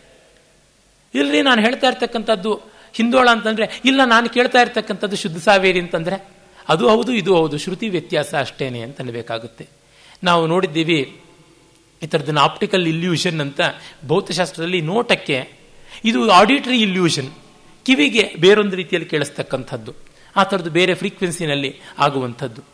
ಹೀಗೆ ಯಾವ ಇಂದ್ರಿಯಗಳ ಮೂಲಕ ನಾವು ಗ್ರಹಿಸ್ತೀವಿ, ಜಗತ್ತಿನ ಒಂದು ನಾನಾತ್ವ ಏನಿದೆ ಇದೇ ವಸ್ತುತಃ ವೇದಾಂತದ ಮಿಥ್ಯಾತ್ವ. ಇದು ಬಹಳ ವಿಲಕ್ಷಣವಾದದ್ದಲ್ವಾ ಅಂತನ್ನುವುದನ್ನು ಆಲೋಚನೆ ಮಾಡುವಂತೆ ಮಾಡ್ತಾರೆ. ಆ ದೃಷ್ಟಿಯಿಂದ ತುಂಬ ವಿಶಿಷ್ಟವಾದಂಥದ್ದು. ಮತ್ತೆ ಮಗ ಮೊಮ್ಮಗನಿಂದಲೇ ಸೆರೆಗೆ ಸಿಲುಕಲ್ಪಟ್ಟ ಅಂತ ಗೊತ್ತಾಗಿ ತಾಯಿ ನಂಜಮ್ಮ ಅವಳು ಎದೆ ಒಡೆದು ಸತ್ತೋಗ್ತಾಳೆ. ವೆಂಕಮ್ಮ ಊರು ತಪ್ಪಿಸ್ಕೊಂಡು ಹೊರಟೋಗ್ತಾಳೆ. ಮತ್ತು ಯಾರು ಒಬ್ಬರು ತಿರುಮಲ ಜೋಯಿಸರು ಅಂತ ಯಾರು? ಕ್ಷೇತ್ರಪಾಲನ ತಂದೆ ಎರಡನೇ ಜನ್ಮದ ಕ್ಷೇತ್ರಪಾಲನ ತಂದೆ, ಅವ್ರು ಬರ್ತಾರೆ, ಏನೋ ವಿಚಾರಿಸೋಕ್ಕೆ ನಿಮಗೆ ಏನಾಯಿತು, ಹೇಗೆ ಹುಟ್ಟಿದ ನಿಮ್ಮ ಮಗ ವಿಶ್ವೇಶ್ವರ ಅಂತ ಕೇಳಿದಾಗ, ಅದೇ ಈ ಸನ್ಯಾಸಿ ಕಥೆಯೆಲ್ಲ ದಂಡ. ಅದನ್ನು ಹೇಳೋಕ್ಕೆ ಅಂತ ಅಚ್ಚಣ್ಣಯ್ಯ ಹೋದಾಗ ಅವ್ರಿಗೆ ನಾಲಿಗೆ ಬಿದ್ದೋಗ್ಬಿಡುತ್ತೆ. ಅದಕ್ಕೆ ನಾವು ಮನಃಶಾಸ್ತ್ರದ ವಿಜ್ಞಾನದ ಕಾದ, ಕಾರಣಗಳನ್ನು ಕೊಡಬಹುದು ಲೇಖಕರು ಕೊಟ್ಟಿಲ್ಲ. ಅವನು ತೀವ್ರವಾದ ಇಂಟೆನ್ಸ್ ಶಾಕ್ ಅನುಭವಿಸ್ದ ಹಾಗಾಗಿ ಅವನಿಗೆ ಆ ರೀತಿಯಾದಂಥ ಒಂದು ಪಾರ್ಷಿಯಲ್ ಪ್ಯಾರಾಲಿಸಿಸ್ ಆಗ್ಬಿಡ್ತು ಅಂತ. ಮತ್ತೆ ಇನ್ನೊಬ್ಬರು ಸನ್ಯಾಸಿಗಳು ಬರ್ತಾರೆ. ಆ ಜೋಗನಾಥನ ಬೆಟ್ಟದಲ್ಲಿ ಜೋಗಯ್ಯ ಅಂತ ಒಬ್ಬ ಇರ್ತಾನೆ ಸನ್ಯಾಸಿ. ಆತನ ಗುರುಗಳು. ಅವರು ಬೆಟ್ಟಕ್ಕೆ ಬಂದವರೇ ಆ ಜೋಗ ಏನು ಹೇಳ್ತಾರೆ? ಅಚ್ಚಣ್ಣಯ್ಯನಿಗೆ ನಾಲಿಗೆ ಬಿದ್ದು ಹೋಗಿದೆಯಲ್ಲ, ಆತನ ಕರ್ಕೊಂಡು ಬಾ ಅಂತ. ಕರ್ಕೊಂಡು ಬರ್ತಾನೆ. ಹೇಳಿ, ಏನಾಗಿದೆ ಅದನ್ನು ಹೇಳಿ ಅಂತ. ಈಗ ನನಗೆ ನಾಲಿಗೆ ಇಲ್ಲ ಅಂತ. ಯಾಕೆ ನಾಲಿಗೆ ಇಲ್ಲ? ಅಂತ ನಾಲಿಗೆ ಮೇಲೆ ಬೆರಳಿಡ್ತಾರೆ. ಈಗ ಹೇಳಿ ಅಂದರೆ ಅವನು ಎಲ್ಲವನ್ನು ಪಟಪಟ ಅಂತ ಹೇಳೋದಿಕ್ಕೆ ಶುರು ಮಾಡ್ತಾನೆ. ಮತ್ತೆ ಆತನ ತನ್ನ ಜೊತೆ ಸನ್ಯಾಸ ಅಂತ ಹೇಳಿ ಕರ್ಕೊಂಡು ಹೊಟ್ಟೋಗ್ಬಿಡ್ತಾರೆ ಇವನು ಇದನ್ನೆಲ್ಲ ನೋಡ್ತಾ ಇರೋ ಮೊಮ್ಮಗ ಅಚ್ಯುತನಿಗೆ ಸಂಕಟ. ಅಮ್ಮ ಮರೆಯಾಗ್ಬಿಟ್ಲು ಅಜ್ಜಿ, ತಾನು ತನ್ನ ತಂದೆ ಮೇಲೆ ಮಾಡಿದಂಥ ತಂದೆ ಅಂದರೆ ಇವನು ತಂದೆ ಅಂತ ಒಪ್ಪಿರೋಲ್ಲ. ಮಿಕ್ಕವರೆಲ್ಲ ಒಪ್ಪಿರತಕ್ಕಂಥದ್ದು. ತನಗಿಂತ ಚಿಕ್ಕ ವಯಸ್ಸಿನವನು ತಂದೆ. ಆತನ ಸೆರೆ ಹಾಕಿಸಿದ್ದಾನೆ. ಈ ಎಲ್ಲ ಕಾರಣದಿಂದ ತುಂಬ ಸಂಕಟ ಪಡ್ತಾ ಇದ್ದಾನೆ. ಈಗ ಅಜ್ಜ ಬಿದ್ದು ನಾಲಿಗೆ ಬಿದ್ದು ಒದ್ದಾಡ್ತಾ ಇದ್ದವನು, ಮುದುಕ ಎಪ್ಪತ್ತು ವರ್ಷದ ಮೇಲಾಗಿದೆ. ಆತನ ಸನ್ಯಾಸಿ ಹಿಂದೆ ಸನ್ಯಾಸಿಯಾಗಿ ಹೊರಟೋಗೋದಕ್ಕೆ ಹೇಗೆ ಕಳಿಸೋದು ಅಂತ. ಆದರೆ ಯಾವುದು ಯಾರಿಗೂ ಕಾಯೋದಿಲ್ಲ. ಅವನು ಹೊರಟೇ ಬಿಡ್ತಾನೆ. ಇದನ್ನೆಲ್ಲ ನೋಡಿದಾಗ ಒಬ್ಬೊಬ್ಬರ ನೆಲೆಯ ಸತ್ಯಗಳನ್ನು ಒಬ್ಬೊಬ್ಬರು ಒಂದು ರೀತಿ ಭಾವಿಸಿದ್ರು. ಅದನ್ನ ಸನ್ಯಾಸಿ ಮಾಡಿದ ಮಿರಾಕಲ್ ಅಂತ ಈತ ಅಂದುಕೊಂಡ್ರೆ, ಅಚ್ಯುತ ಏನಂದ್ಕೋಬಹುದು? ಮತ್ತೆ ಅದು ಯಾವುದೋ ಒಂದು ಮಾಸೇಜೋ ಇನ್ಯಾವುದೋ ಒಂದು ಫಿಸಿಯೋಥೆರಪಿನೋ ಮಾಡಿರಬೇಕು ನಾಲಿಗೆಗೆ ಅಂತ ಅಂದ್ಕೋಬಹುದು. ನಾವು ಒಂದು ಪಕ್ಷವನ್ನು ಹಿಡಿದ ಮೇಲೆ ಆ ಪಕ್ಷದ ದೃಷ್ಟಿಯಿಂದಲೇ ಎಲ್ಲಕ್ಕೂ ಉತ್ತರ ಕೊಡಬಹುದು ಅಂತ. ಎಲ್ಲವನ್ನೂ ಅದಕ್ಕೆ ತಕ್ಕಂತೆ ವ್ಯವಸ್ಥೆ ಮಾಡ್ಕೊಂಡು ಬಿಡ್ತೀವಿ ಒಬ್ಬರ ಮೇಲೆ ಆಕ್ಷೇಪ ಮಾಡಬೇಕಾದ್ರೂ ಅಷ್ಟೇ ಎಲ್ಲ ಕಾರ್ಯಕಾರಣ ಭಾವಗಳನ್ನು ಎವಿಡೆನ್ಸಸ್ಸನ್ನೆಲ್ಲ ಅಲ್ಲಿಗೆ ತಂದು ಕೊರಾಬರೇಟ್ ಮಾಡ್ತಕ್ಕಂಥದ್ದಾಗುತ್ತೆ. ಇದು ನಾಯಿ ನೆರಳು ತೋರಿಸುತ್ತೆ. ಅಂದರೆ ಜನ್ಮಗಳ ಬಗ್ಗೆ ಹೇಳುತ್ತಲೇ ಆಲೋಚನೆಗಳ ಬಗ್ಗೆ ಹೇಳುತ್ತೆ, ಜಗತ್ತಿನ ಬಗ್ಗೆನೂ ಹೇಳುತ್ತೆ. ವಸ್ತುತಃ ಜಗತ್ತು ಬೇರೆ, ಜನ್ಮ ಬೇರೆ ಅಲ್ಲ. ಕಾರಣ ಜನ್ಮ ಜಗತ್ತಿನಲ್ಲಾಗಬೇಕು. ಜಗತ್ತು ಜನ್ಮದ ಮೇಲೆ ನಿಲ್ಲಬೇಕು ನಾವಿಲ್ಲದೆ ನಮ್ಮ ಜಗತ್ತಿಲ್ಲ.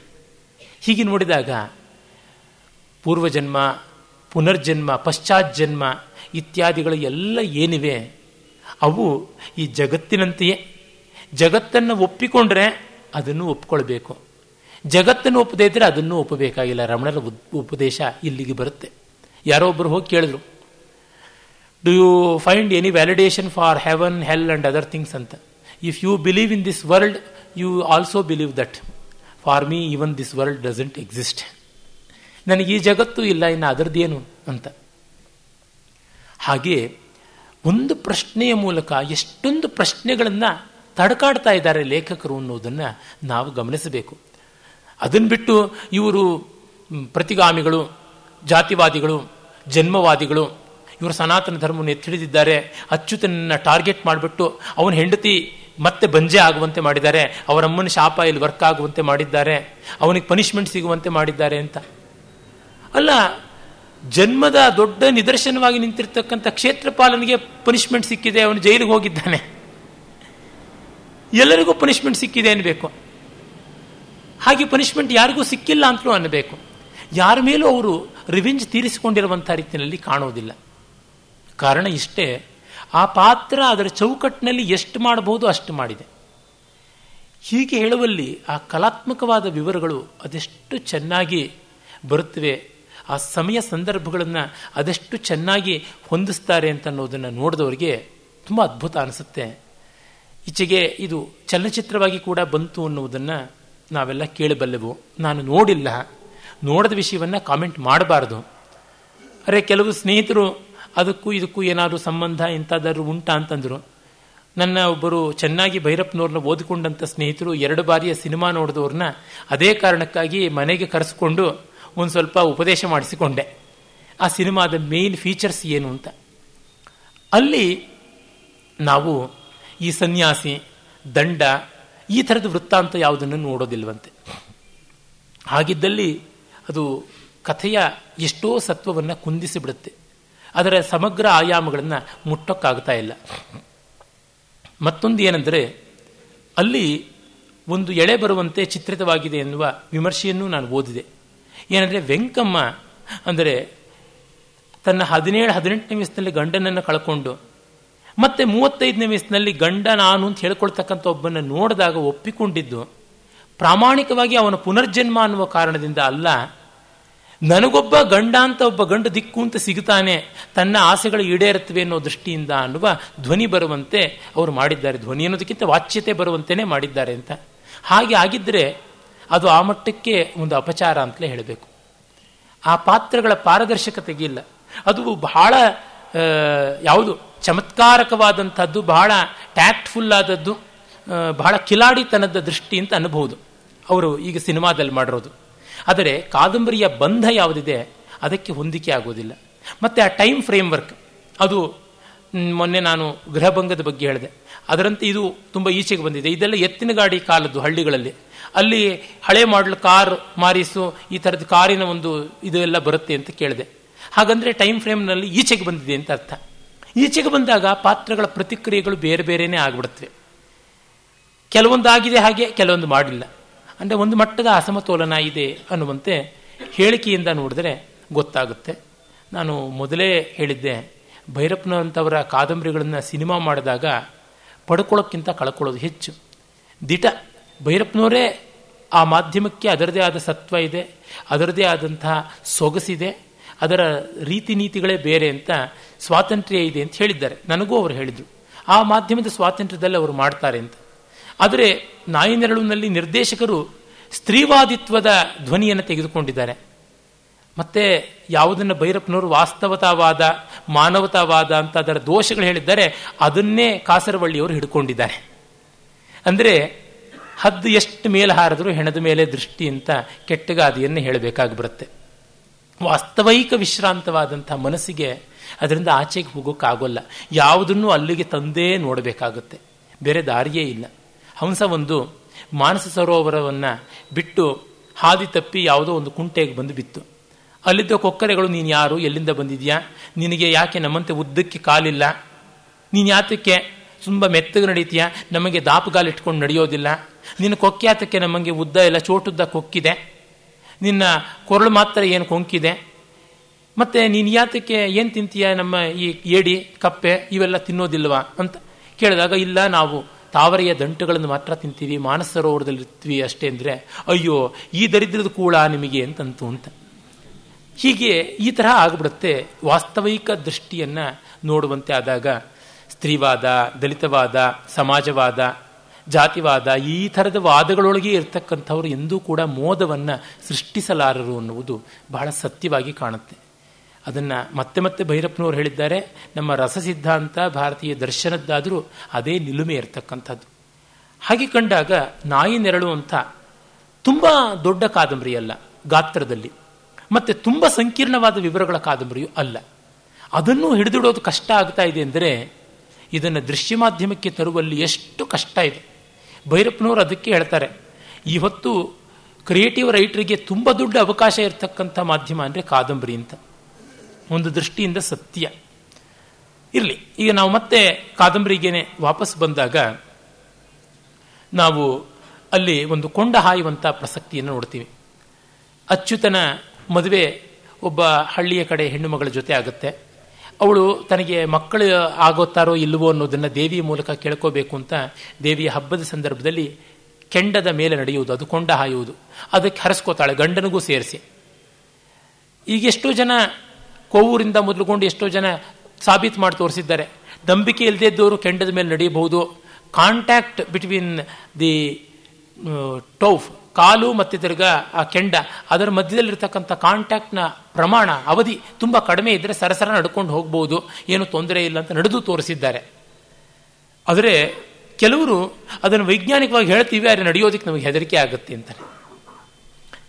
ಇವಳ ಒಂದು ಆ ನಡಿಗೆ ಒಪ್ಕೊಂಡಿದ್ದಾಳಲ್ಲ ಅಚ್ಯುತನಿಗೆ ಹೆದರಿಕೆ. ಅವನಿಗೆ ವೈಜ್ಞಾನಿಕವಾಗಿ ಗೊತ್ತಿದೆ ಸರಿಸುಮಾರು ಅದೇನು ದೊಡ್ಡದಲ್ಲ ಅಂತ. ಅರೆ ಬೈತಾನೆ ಹೆಂಡತಿಗೆ, ನೀನು ಯಾಕೆ ಹರಕೆ ಇಟ್ಕೊಂಡೆ ನನ್ನನ್ನು ಸೇರಿಸಿ ಅಂತ. ಕಡೆಗೆ ಅವನು ನಡೆಯೋದಿಲ್ಲ. ಗುಂಪಿನಲ್ಲಿ ನಾನು ಇನ್ನೊಂದು ಕಡೆ ನಡೆದೆ ನಿನ್ನ ಜೊತೆಗೆ ನನಗೆ ಬರೋಕ್ಕಾಗಲಿಲ್ಲ, ಜನ ನೂಕು ನುಗ್ಲಾಗ್ಬಿಡ್ತು ಅಂತ ಸಬೂಬ್ ಹೇಳ್ತಾನೆ. ಅರೆ ದೇವಿ, ನಿನಗೆ ಮಕ್ಕಳ ಭಾಗ್ಯ ಇಲ್ಲಮ್ಮ ಅಂತ ಅಂದುಬಿಡ್ತಾಳೆ. ಇದನ್ನು ಭೈರಪ್ಪನವರು ಸೇಡು ತೀರಿಸ್ಕೊಳ್ಳೋ ವಿಧಾನ ಅಂತ ಹೇಳ್ಬಿಟ್ಟು ಮಿಕ್ಕವರು ಆಕ್ಷೇಪ ಮಾಡ್ತಾರೆ. ಆದರೆ ಯಾಕೆ ಮಕ್ಕಳು ಆಗದೇ ಇರತಕ್ಕಂಥ ಸಾಧ್ಯತೆಯೂ ಇರಬಹುದಲ್ವ? ಈಗ ಫಿಫ್ಟಿ ಫಿಫ್ಟಿ ಪ್ರಾಬಬಿಲಿಟಿ ಇದ್ದಾಗ ಅದು ಮಾಡಿದ್ರೂ ಆಕ್ಷೇಪ, ಇದು ಮಾಡಿದ್ರೂ ಆಕ್ಷೇಪ ಅಂದರೆ ಯಾವುದೋ ಒಂದು ಮಾಡೋಣ. ಕಾದಂಬರಿಗೆ ಹೆಚ್ಚು ಕಲಾತ್ಮಕವಾದಂತಹ ಸಾಂಗತ್ಯವನ್ನು ಮುಗಿತಾಯವನ್ನು ಕೊಡೋದಕ್ಕಾಗತ್ತೆ ಅಂತ ನಿನ್ನೆ ದಿವಸ ನಾನು ಆ ಮಾತನ್ನು ಹೇಳ್ತಾ ಇದ್ದೆ. ಅದನ್ನು ಕೊಡಬೇಕು ಅಂತಂದರೆ ಒಂದು ಕಂಪ್ಲೀಷನ್ ಕೊಡಬೇಕು ಅಂದರೆ ಘಟನೆಗಳಿಗೆ ಒಂದು ನಿಲುಗಡೆ ಬೇಕು. ಆ ನಿಲುಗಡೆಯನ್ನು ತಂದು ಕೊಡುವಲ್ಲಿ ಇಂಥ ಒಂದು ತಂತ್ರ ನಡೆದಿದೆ. ಅದು ಸಂದರ್ಭಕ್ಕೆ ಯುಕ್ತವೋ ಅಲ್ಲವೋ ಅಂತ ನೋಡಿ.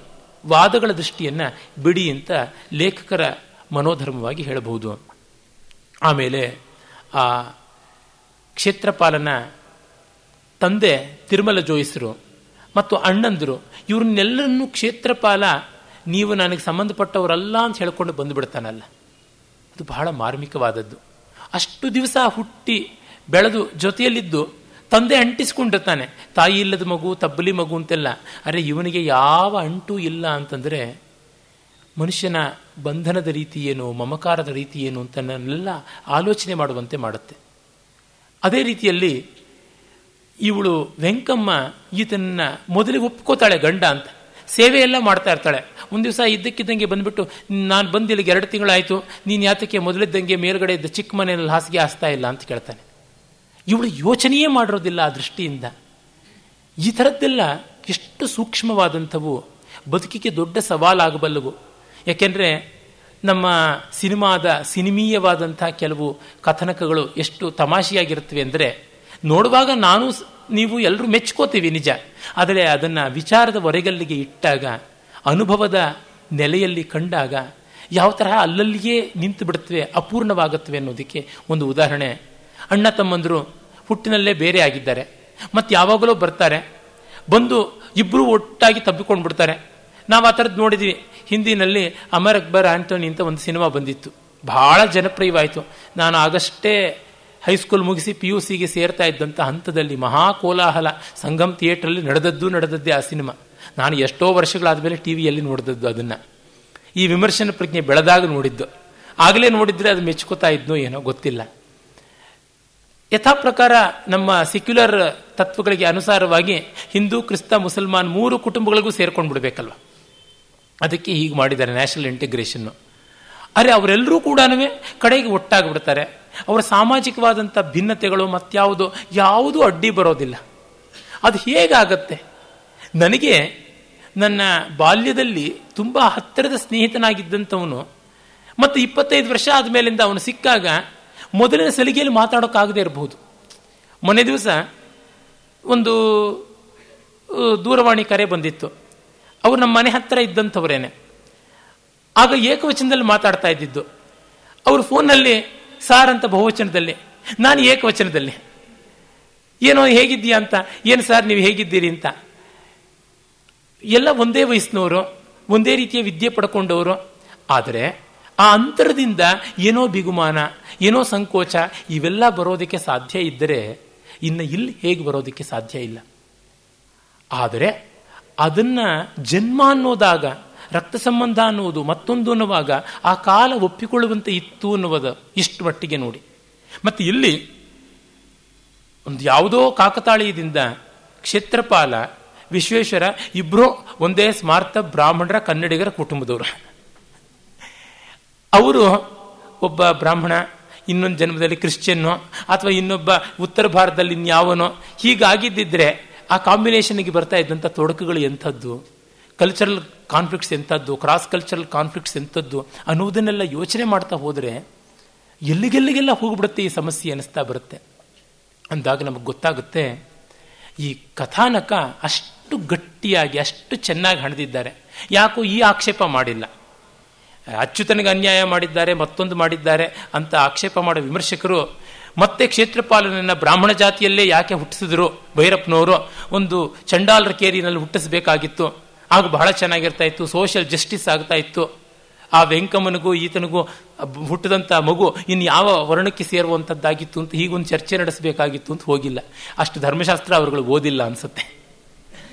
ಅಂದರೆ ಇದು ಇರತಕ್ಕಂಥ ಎಲ್ಲ ಕಾಂಪ್ಲಿಕೇಶನ್ಸನ್ನು ಒಂದು ಕಡೆಗೆ ಒಟ್ಟಿಗೆ ಹಾಕ್ತಕ್ಕಂಥ ಎಲ್ರಿಗೂ ನ್ಯಾಯ ಸಲ್ಲಿಸೋದಕ್ಕೆ ಏನು ಪಾರ್ಟಿಗಳ ಮ್ಯಾನಿಫೆಸ್ಟೋ ಕೆಟ್ಟೋಯ್ತೆ. ವಾಸ್ತವತೆ ಮತ್ತು ಮೌಲ್ಯಾತ್ಮಕತೆ. ಮತ್ತು ಮೌಲ್ಯಾತ್ಮಕ ವಾಸ್ತವತೆ. ಇವುಗಳು ಯಾವ ಯಾವ ಹಂತದವು ಅನ್ನೋದನ್ನು ನೋಡೋದಕ್ಕೆ ಒಂದು ದಿಕ್ಸೂಚಿಯನ್ನು ಕೊಟ್ಟಿದ್ದಾರೆ, ಒಂದು ಪಾಯಿಂಟನ್ನು ಕೊಟ್ಟಿದ್ದಾರೆ ಅಂತಂದಾಗ ನಮಗೆ ಬಹಳ ದೊಡ್ಡದಾದಂಥ ವಿವರಗಳು ಸಿಗುತ್ತವೆ ಅನಿಸುತ್ತೆ. ಭೈರಪ್ಪನವರ ಕಾದಂಬರಿಗಳಲ್ಲಿ ಸುಮಾರು ಕಡೆ ಒಂದು ಸನ್ಯಾಸಿಯೋ, ಒಬ್ಬ ವಿರಕ್ತನೋ ಅವಧೂತಪ್ರಾಯನಾದವನೋ ಅಥವಾ ಆ ಸನ್ಯಾಸದ ಮನೋಧರ್ಮ ಹೊಂದಿರುವಂಥ ಒಂದು ಪಾತ್ರವೋ ಬರುವುದುಂಟು. ಸುಮಾರು ಕಡೆ ಕಾಣಿಸುತ್ತೆ. ವಂಶವೃಕ್ಷದ ಶ್ರೋತ್ರಿಯರಿರ್ಬೋದು ಅಥವಾ ನಾವು ಈ ನಾಯಿ ನೆರಳಲ್ಲಿ ಕಾಣ್ತಕ್ಕಂಥ ಜೋಗಪ್ಪ ಇನ್ನೂ ಹಲವರು ಬರ್ತಾರೆ, ಅವರು ಇರಬಹುದು. ಇನ್ನು ನಾವು ಮುಂದೆ ನೋಡ್ತಕ್ಕಂಥ ನಿರಾಕರಣದಲ್ಲಿ ಆ ಬಾರಾಮಾಸಿ ಅಂತಕ್ಕಂಥ ಒಬ್ಬ ಸನ್ಯಾಸಿ ಬರ್ತಾರೆ ಅವರಿರ್ಬೋದು ಅಥವಾ ನಾವು ಮಂದಿರದಲ್ಲಿ ಕಂಡಾಗ ರಾಜಾ ಸಾಹೇಬ್ ಇರ್ಬೋದು ಛತ್ತರ್ಪುರ್ ಆ ಒಬ್ಬ ಮಹಾರಾಜರು ಅವರಿರ್ಬೋದು ತಂತುವಲ್ಲಿ ರಾಮಚಂದ್ರ ಮೇಷ್ಟ್ರ ಇರ್ಬೋದು ಹೀಗೆ ಒಂದಲ್ಲ ಒಂದು ಕಾದಂಬರಿಯಲ್ಲಿ ಬಂದೇ ಬರ್ತಾರೆ. ಧರ್ಮಶ್ರೀನೇ ತೆಗೆದುಕೊಳ್ಳಿ ಅವರು ಮೊದಲನೇ ಕಾದಂಬರಿಯಲ್ಲಿ. ಅಲ್ಲಿ ಶಂಕರ ಒಂದು ರೀತಿ ಹಾಗಿರ್ತಕ್ಕಂಥ ಒಂದು ಸನ್ಯಾಸದ ಮನೋಧರ್ಮದ ವ್ಯಕ್ತಿಯಾಗಿ ಕಾಣಿಸ್ತಕ್ಕಂಥದ್ದು. ಈ ಥರ ಎಷ್ಟೋ ಜನ ಬರ್ತಾರೆ. ಯಾಕೆ ಇಲ್ಲಿ ಬರ್ತಾರೆ ಹೀಗೆ? ಭೈರಪ್ಪನವರಿಗೆ ಸನ್ಯಾಸ ಒಂದು ಮೋಹವ ಅಂದಾಗ ಅದಕ್ಕೆ ಉತ್ತರ ಪ್ರಾಯಶಃ ಇಷ್ಟೇ. ಸನ್ಯಾಸ ಅಂತನ್ನೋದು ಮನಸ್ಸಿನ ಒಂದು ಎಲ್ಲ ಬಂಧನಗಳನ್ನು ಕತ್ತರಿಸಿಕೊಂಡಲ್ಲ, ಸಡಿಲ ಮಾಡಿಕೊಂಡು ನೋಡ್ತಕ್ಕಂಥ ಸ್ಥಿತಿ ಅಂತ. ಕತ್ತರಿಸಿಕೊಂಡ ಮೇಲೆ ಉಳಿಸ್ಕೊಳಕ್ ಆಗೋದೇ ಇಲ್ಲ. ಸಡಿಲ ಮಾಡಿಕೊಂಡ್ರೆ ಯಾವಾಗ ಬೇಕಾದ್ರೂ ಟೈಟ್ ಮಾಡಿಕೊಳ್ತಕ್ಕಂಥದ್ದು. ಸಡಿಲ ಮಾಡಿಕೊಂಡಿದ್ದೀನಿ, ನಾನು ಅದಕ್ಕೆ ಅಂಟಿಲ್ಲ ಅಂತ, ಪದ್ಮಪತ್ರ ಮಿವಾಂಭಸ ಅಂತ. ಹಾಗೆ ನಿರ್ಲಿಪ್ತಿಯಲ್ಲಿರ್ತಕ್ಕಂಥ ನೆಲೆಯ ಪಾತ್ರಗಳನ್ನು ಕೊಡ್ತಾರೆ. ಅಲ್ಲಿ ಕೂಡ ನಾವು, ಅವರ ಗೃಹಭಂಗದಲ್ಲಿ ಕೂಡ ನಾವು ನೋಡ್ತೀವಿ ಒಂದು ಸನ್ಯಾಸಿಯ ಪಾತ್ರ. ಅಂದರೆ ನಿವೃತ್ತಿ ಎನ್ನುವುದು ಎಲ್ಲದರ ಕೇಂದ್ರದಲ್ಲಿ ಇರಬೇಕು. ಆ ನಿವೃತ್ತಿ ಶಮ, ಅಂತರಿಂದ್ರಿಯ ನಿಗ್ರಹದಿಂದ ಬರ್ತಕ್ಕಂಥದ್ದು. ಶಮ ಅನ್ನುವಂಥ ಮಹಾಭಾವದ ಸ್ಪರ್ಶ ಇಲ್ಲದೆ ಯಾವ ಸ್ಥಾಯಿ ಭಾವಕ್ಕೂ ಕೂಡ ರಸತ್ವಕ್ಕೆ ಏರುವುದಕ್ಕಾಗೋಲ್ಲ.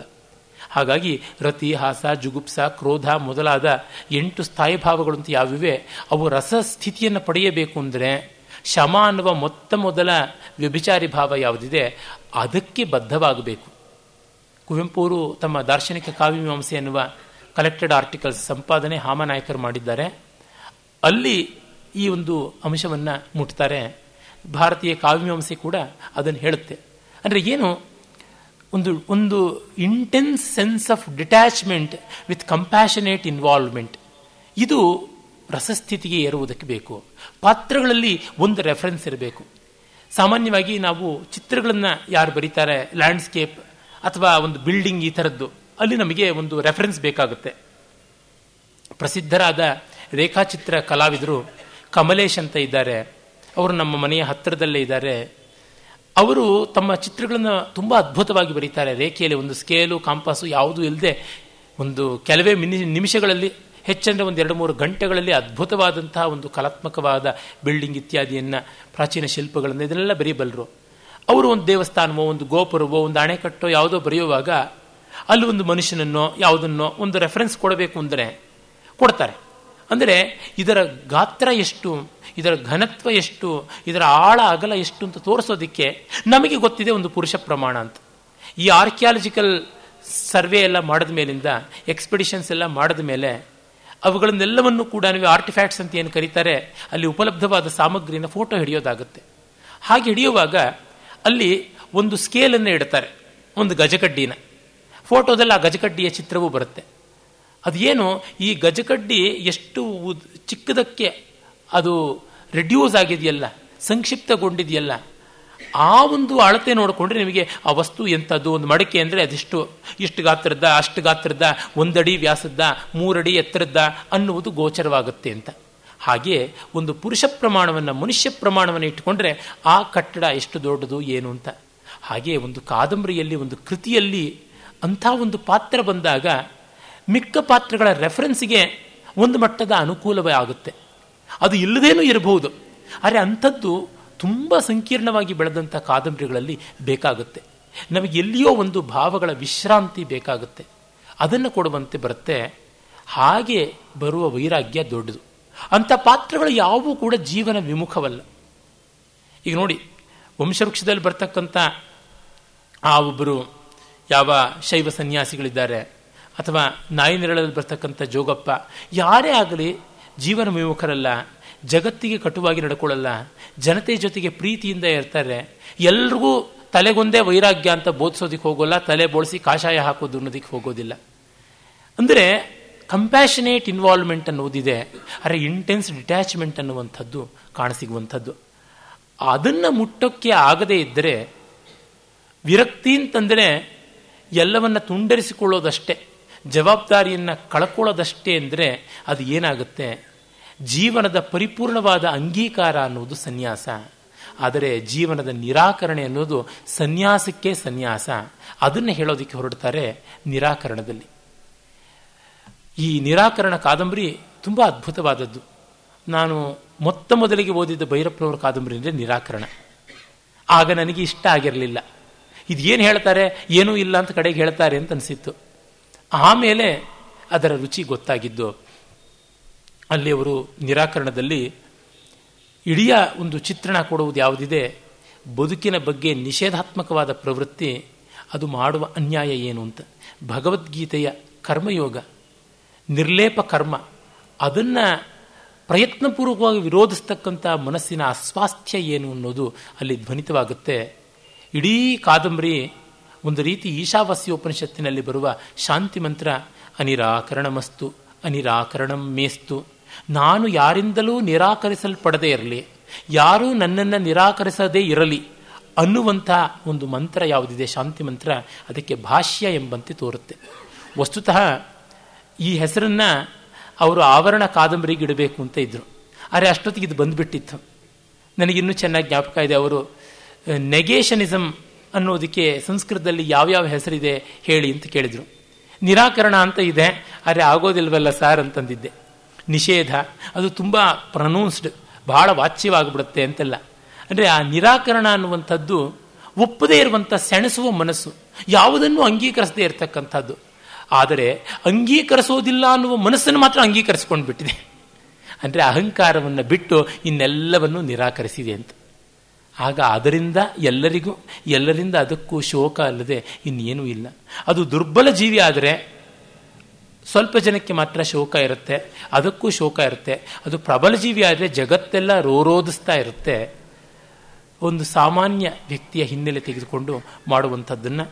ಮತ್ತೆ ತನ್ಮೂಲಕ ಸಾವು ನಿರಾಕರಣವ, ಸ್ವೀಕರಣವ ಅನ್ನೋದರ ಕಡೆಗೆ, ನೆಲೆ ಕಡೆಗೆ ನಾಳೆ ಹೋಗೋಣ. ನಮಸ್ಕಾರ.